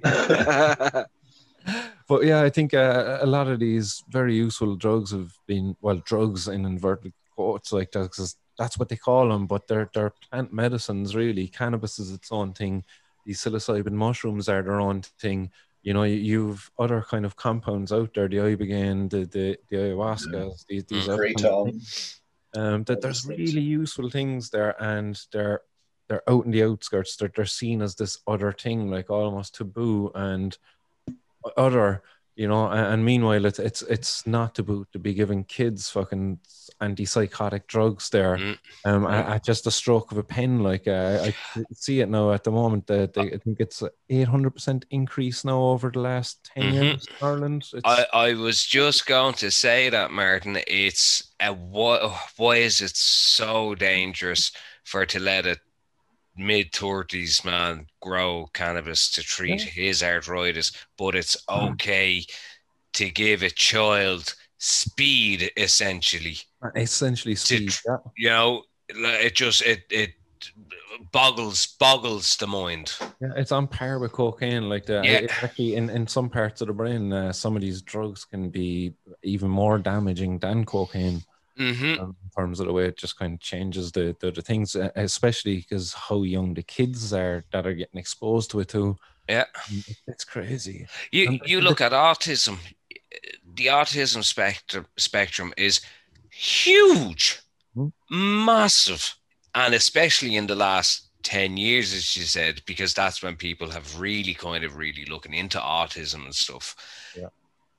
Cannabis can help autistic children ten times better than some of the medications that they put the kid poor kids on. You know, and these kids are like fucking zombies going around, fucking, and some of them are like lunatics because of the medication they're on. There you go. Yeah, and, and we're quick to give them that one, but it would be completely taboo to recommend maybe a one percent and a ten percent THC to CBD. You know, Yeah. like uh, start them low and slow, like and and work them up, like you know, do it professionally. Do it properly, exactly. It's it's the very same as what we done with people that suffered with mental health and things back in the day. They locked them up so that people didn't see them. Now they're filling them with fucking prescription drugs and they're making themselves richer and their friends richer. That's all they're doing. Know, where it could be, you could treat some, you, you can cure somebody's cancer. Well, no, I'm not going to go down that road because it's it's not hundred percent proven for all cancers. No, but I think that the first word you said you could. I, I think like it's Mm. not that you can. It's not that everybody's cancer can be cured. But look, if you have a certain type of cancer, um, there's a lot of evidence to say like that a, a very well procured cannabis oil Mm. could help fucking rid your body of that, like a, along with a, a, a good regimen of sleeping well, eating well, exercise, you know, looking after yourself in general. We can use even our our our friend Kenny in that case. Right, You can look at him. He's not taking any prescription drugs. He's taking prescribed medicinal cannabis, and his tumor is shrinking. He has longer on this God's green earth because of God's green plant. You know, I'm not a religious man, but I just use God because in Ireland we use the church in a lot of sayings. Uh, oh, but you know what I mean. It's it just it does wonders. It's It absolutely, man. And it shouldn't be thought of as a last line of defense either. You know, you hear about, you know, if you have AIDS or stage four terminal cancer, okay, now we'll give you the cannabis, or now we'll give you the the LSD or the, the end of life psilocybin treatment. But like, why wouldn't why shouldn't that be a first, you know, or at least shit.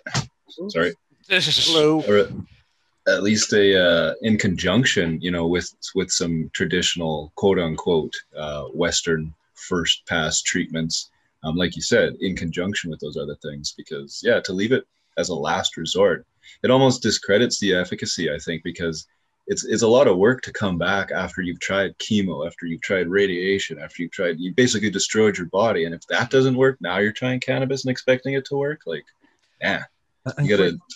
You're in Canada, uh, where they, they access they have access in certain places in Canada to psilocybin therapies now, don't they?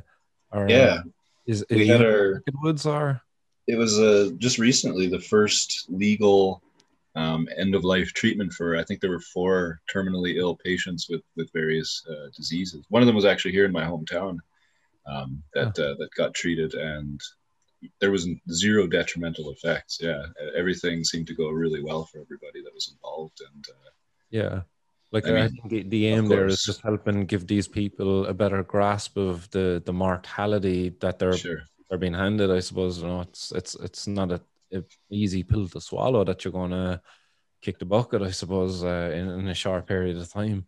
Um, it seems like that the the psilocybin gives them better acceptance and gives them just a better quality of life as they remain afterwards.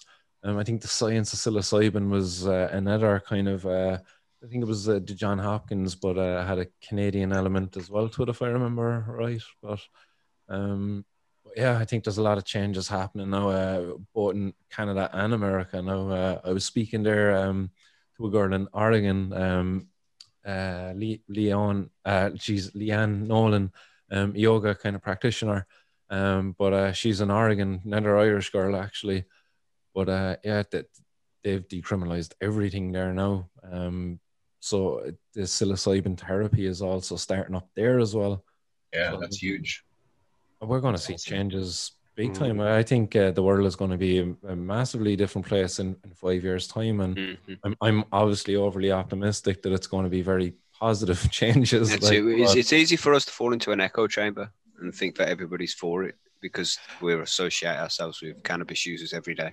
Mhm. I I have heard it for the past twenty five years that it is going to be different in five years. Yeah. That there's Yeah. going to be change in It's five always years. five years. Always five years. Yeah. The only way I can ever see it changing on our little island is when it changes in the UK. Because as long as it changes in the UK and the north of Ireland is still a member of the United Kingdom, we are going to have legally prescribed cannabis that is going to be accessible over supposedly an invisible border. Right. Yeah, Does not little tough to compute. stop.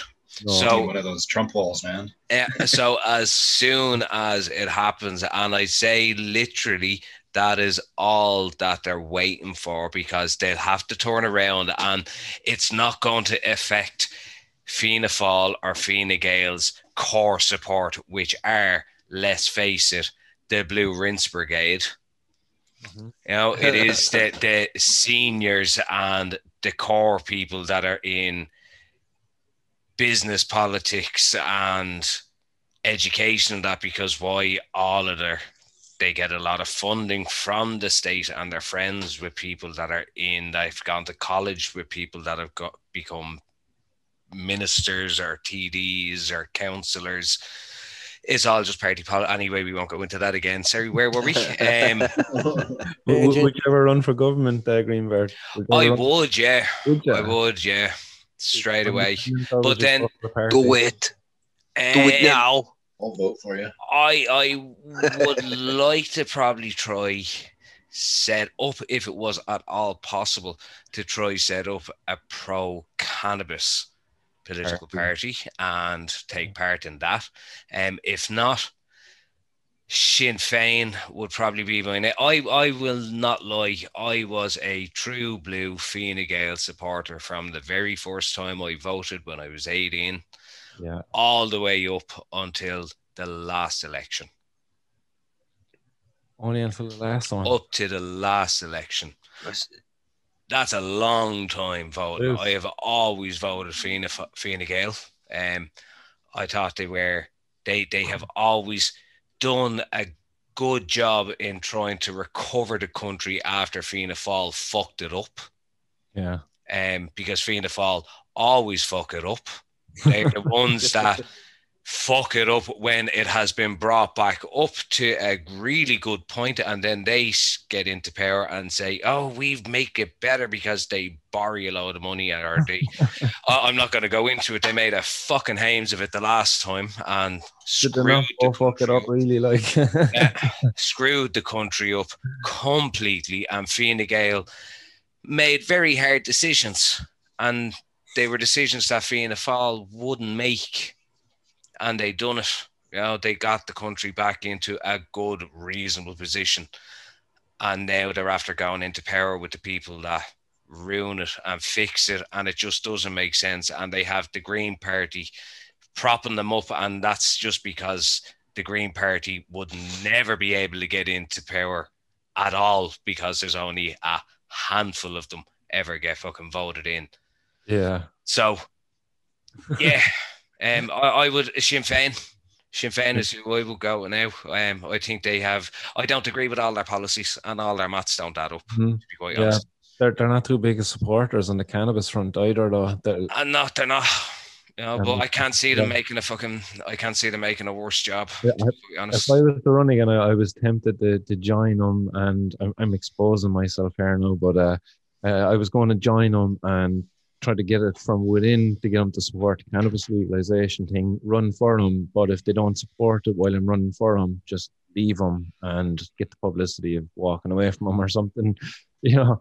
Because they, they were at the time they, they were looking uh, for a second person to be running, and like if they had a second person, if I ran Sinn Féin in the last election, You would have got it. I possibly would have got it in my area. That like they, they they finished very strong in my area. If they ran a second person, like if I if I went forward, I don't know would they have accepted my nomination for it to go do it like. But um, yeah, I did. They're but they're not pro cannabis, so I just couldn't join them before. But m- maybe going forward, I might see what will happen. Well, that's if they change their stance. You know, none of the parties, in fairness, in our country have any stance on cannabis. No, Um, all their stance is, yeah, you're not having it. End of story. Well, the Green sense. Party have uh, in their their policy whatever, but look, they they want to. Okay, the Greens, come on, are they ever going to Oh. get anything? Oh You know? no, nothing. But but even with their deal making with Fine Gael, Fianna Fáil, that it was ruled out of question. Mm. Like the, like the, the two boys were like, no, no, we're not legalizing cannabis. Point blank, exactly. Greens were like, oh yeah, no, no bother. We're, we're not too big on it anyway ourselves. Yeah, Didn't yeah. mind. It was just more popular popular thing to say that the pro cannabis because they knew they got them a lot of the young voters, Uh, but they actually have no interest in following through on it. Because No. if they did, they, they would be much more engaged with the community from from a long time ago. Oh, well, they would. Will you look at the community? Our community is so fractured as well. Yeah. You know, we need we need proper leadership in the community, and I don't think I've seen proper leadership anywhere. Yeah, yeah. anywhere. You know, there's no countrywide group. normal is meant to be. I couldn't tell you the last time I heard anything come from the normal Ireland chapter. Yeah. Yep, couldn't Well, tell you the last time. There, there has been very little. I, I think there's Mm. something coming on the lines of a patients group um, that that's to be announced there soon. That's going to unify all of the patients.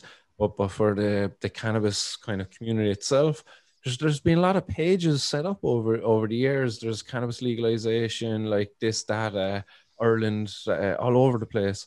But there's actually no like real network of people working No. together it, it's it's and, that's that's what I am trying to do. And there now soon will be set up a hub where we can actually get people in together. You know, like I'm taking a lot of inspiration from from your own community, actually, from the gay community, because uh, I thought that's something that you done very well was like the the, the cafes.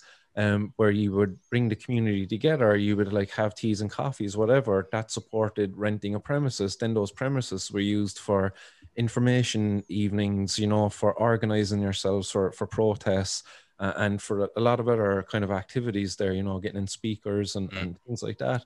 Um, so I, I think we can take a leaf out of that book, you know, because you've gotten a, a fucking long way.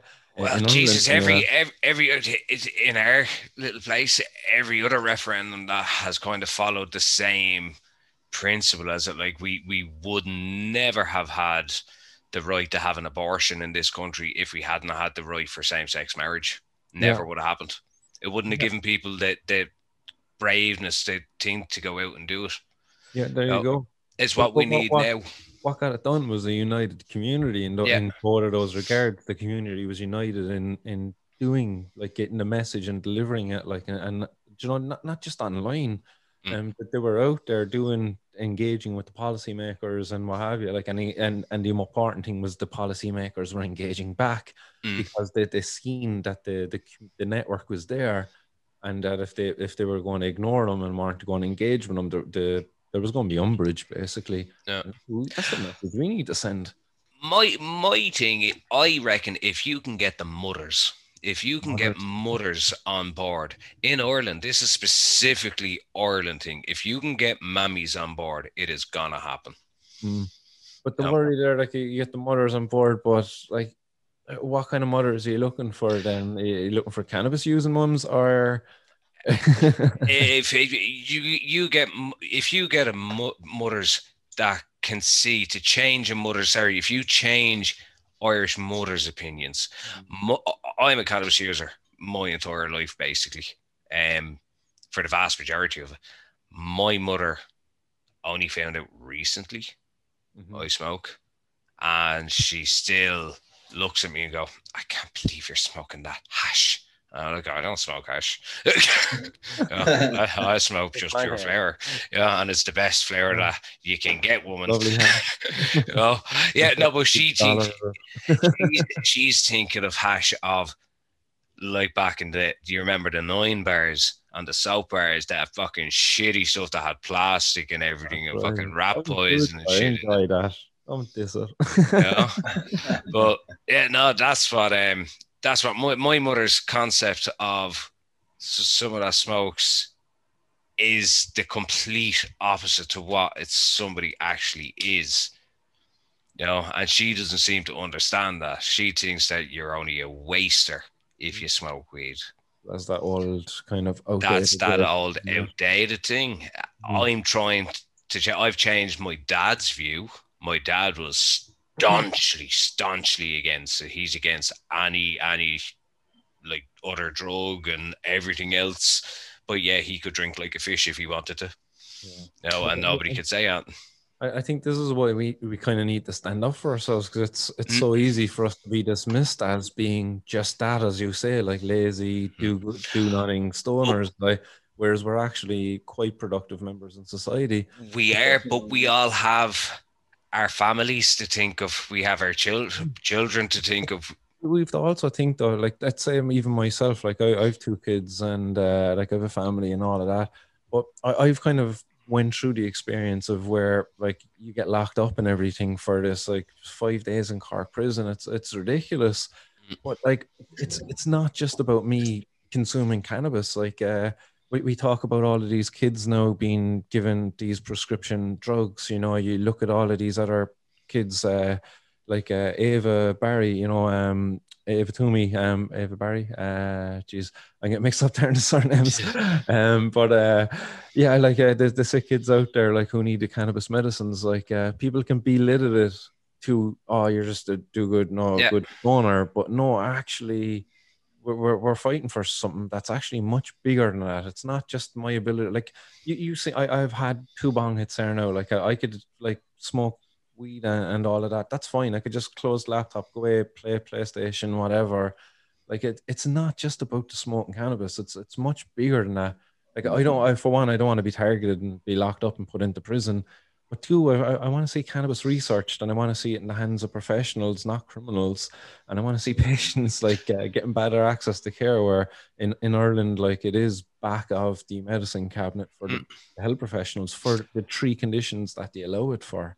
I'd I'd like them. I'd like to see them do some studies and research on what the actual benefits of it is, and not what the negatives are, because that's all you ever hear is research done on what the negative consequences. I'm sorry to say, there is going to be some people that it will not agree with. There's people that drink whiskey and go off the wall. There's people that can drink whiskey and can sit down and have a perfect conversation and not have a problem with you. If you smoke cannabis and if it doesn't agree with you, you don't smoke it again. It's a simple thing. But why victimize an entire population of people for the four or five people that might have a psychotic episode because they've smoked cannabis and they've God knows what else is wrong with that person and what other medications are that person is on. But just because he smoked cannabis or she smoked cannabis, the cannabis is doing it for her. The cannabis is doing it. That is what is making that person mad. We cannot let the people have this. That's it. You, you said it there that, that the cannabis might cause this kind of harm. But mm. you know, if you criminalize a person, that you undoubtedly will cause harm to a person. Like Exactly. Yeah. It's it's oh, it's so silly that, that we criminalize people just because what they do might cause harm. what they might do. You know, if, Yeah. if we go on that if that line of thought, why don't they criminalize mountain climbing? How many people Mm. die every year mountain climbing, and yet I'll, I'll give you They're allowed to. that, TJ. Why don't we go ahead and criminalize peanuts? How many kids die of peanut allergy Yeah. Mm. Yeah. year? potatoes, they're nightshade. These those Mm. little berries that grow if you let them go too long, Mm, poisonous yeah. as fuck. I get You it. Martin. Yeah, we, we take it too Yeah. far, don't we, man? Slippery slope, but um, why cannabis specifically? And Really, yeah. really. Why that?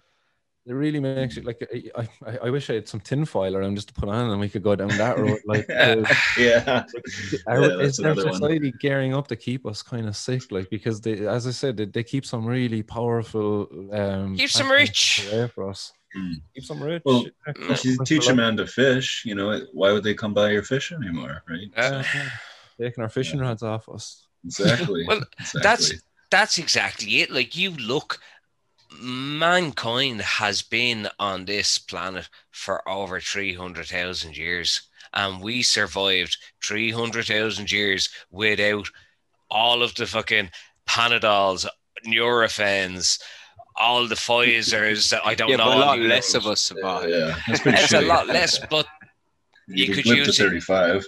you can use the you can use the thing that if we had continued on and hadn't found modern medicine and hadn't the ex- population exploded, the planet would be in a much better position.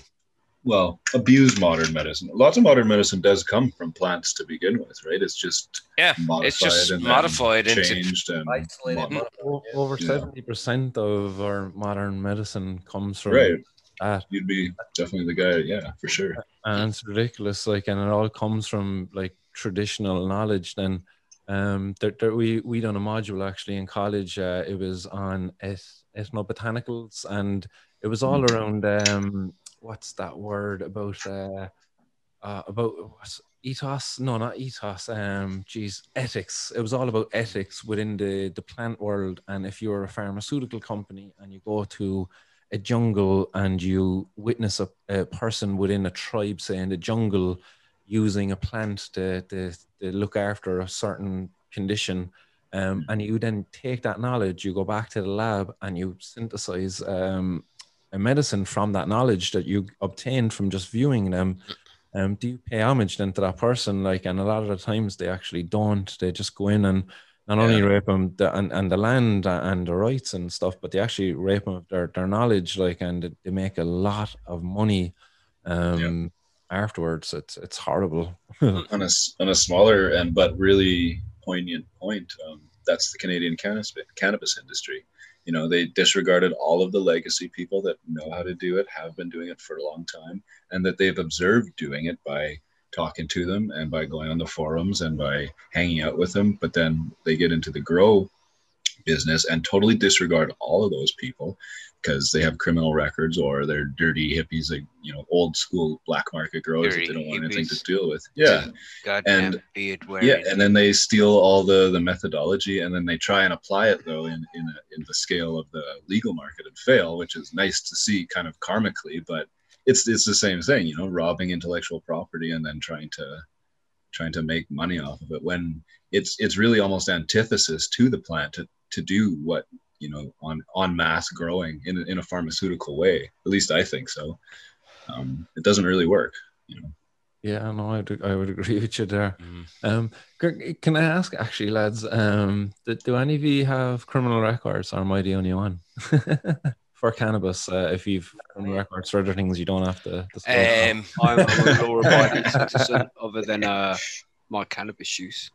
I was stopped driving. I had literally fucking sparked the spliff up, and a cop on a bike drove by no. and looked at the three cars in front of me, and then looked at me, and then pointed at me and went, "You pull in," because uh, I think there was a nun in one of the cars.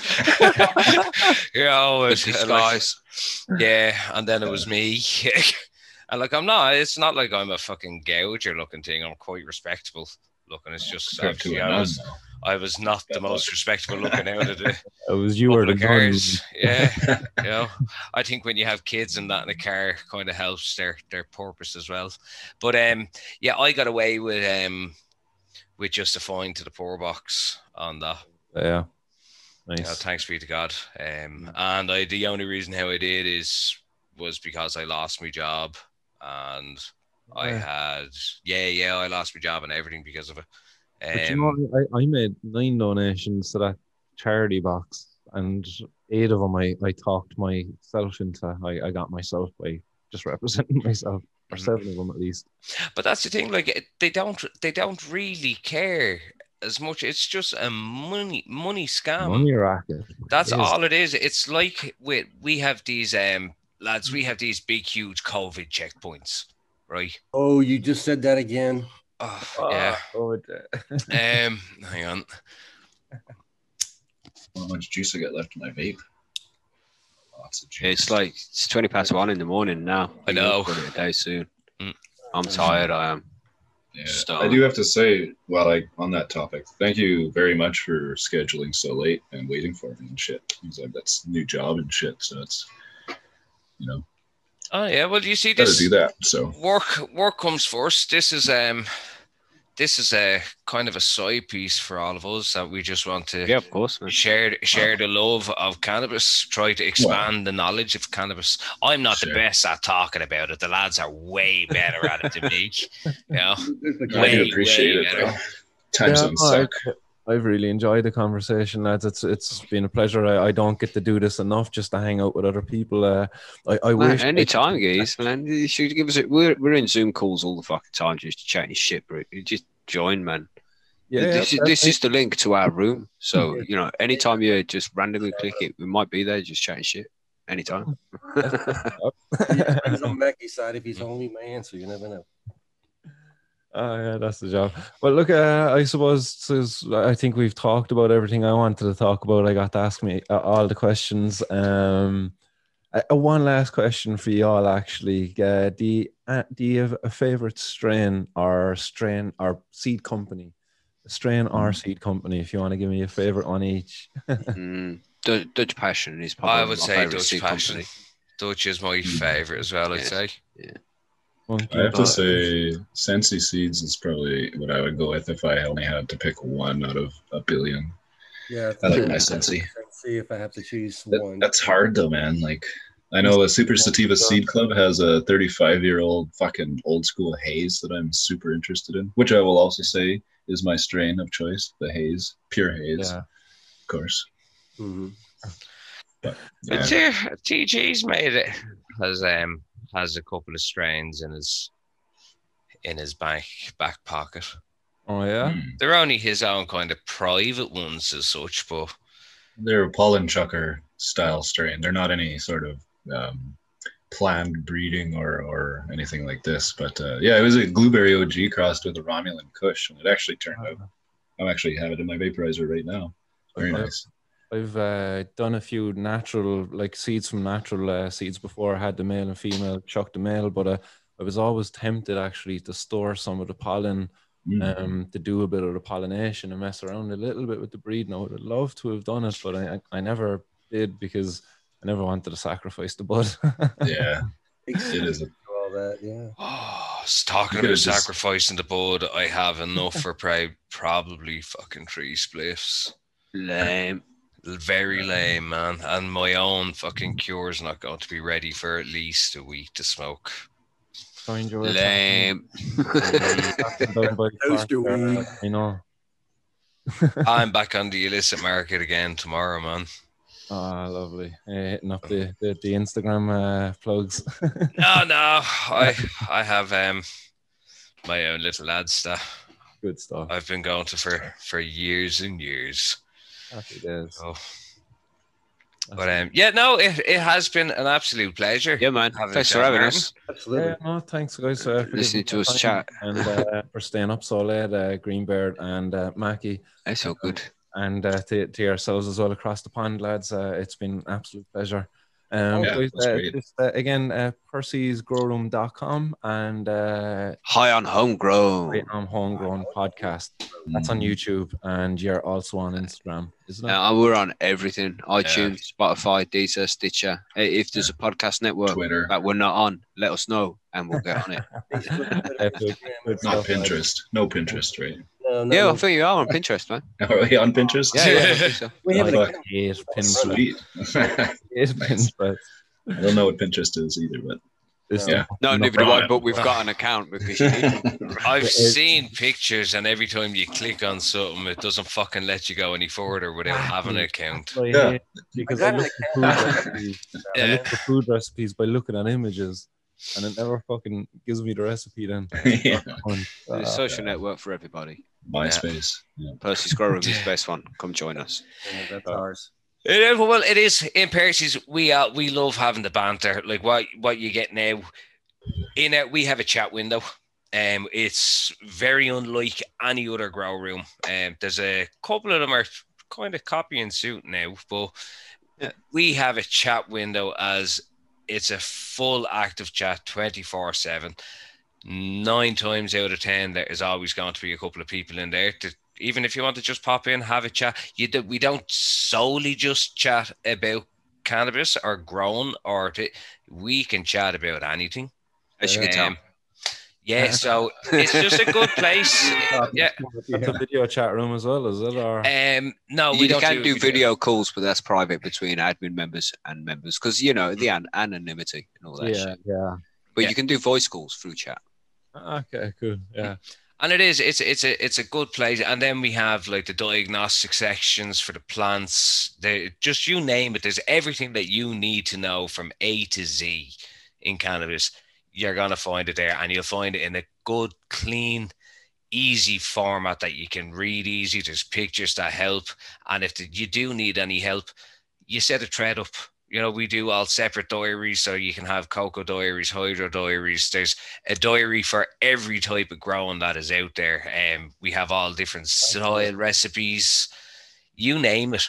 There's everything that you need to know about cannabis. And if you can't find it on the site, just ask in chat or put up a thread and somebody will come to you. And thanks very much again there to the High on Homegrown podcast panel for uh, taking the time out to, to sit and chat with me there. It was uh, it was a late night. Uh, we chatted into the, the late hours or the early hours of the morning there. It was about nearly two o'clock here uh, by the time I was getting off that uh, that, that Zoom call. But uh, I really enjoyed it um, and, and those bong hits too every time we talked about COVID, which was uh, quite a few times.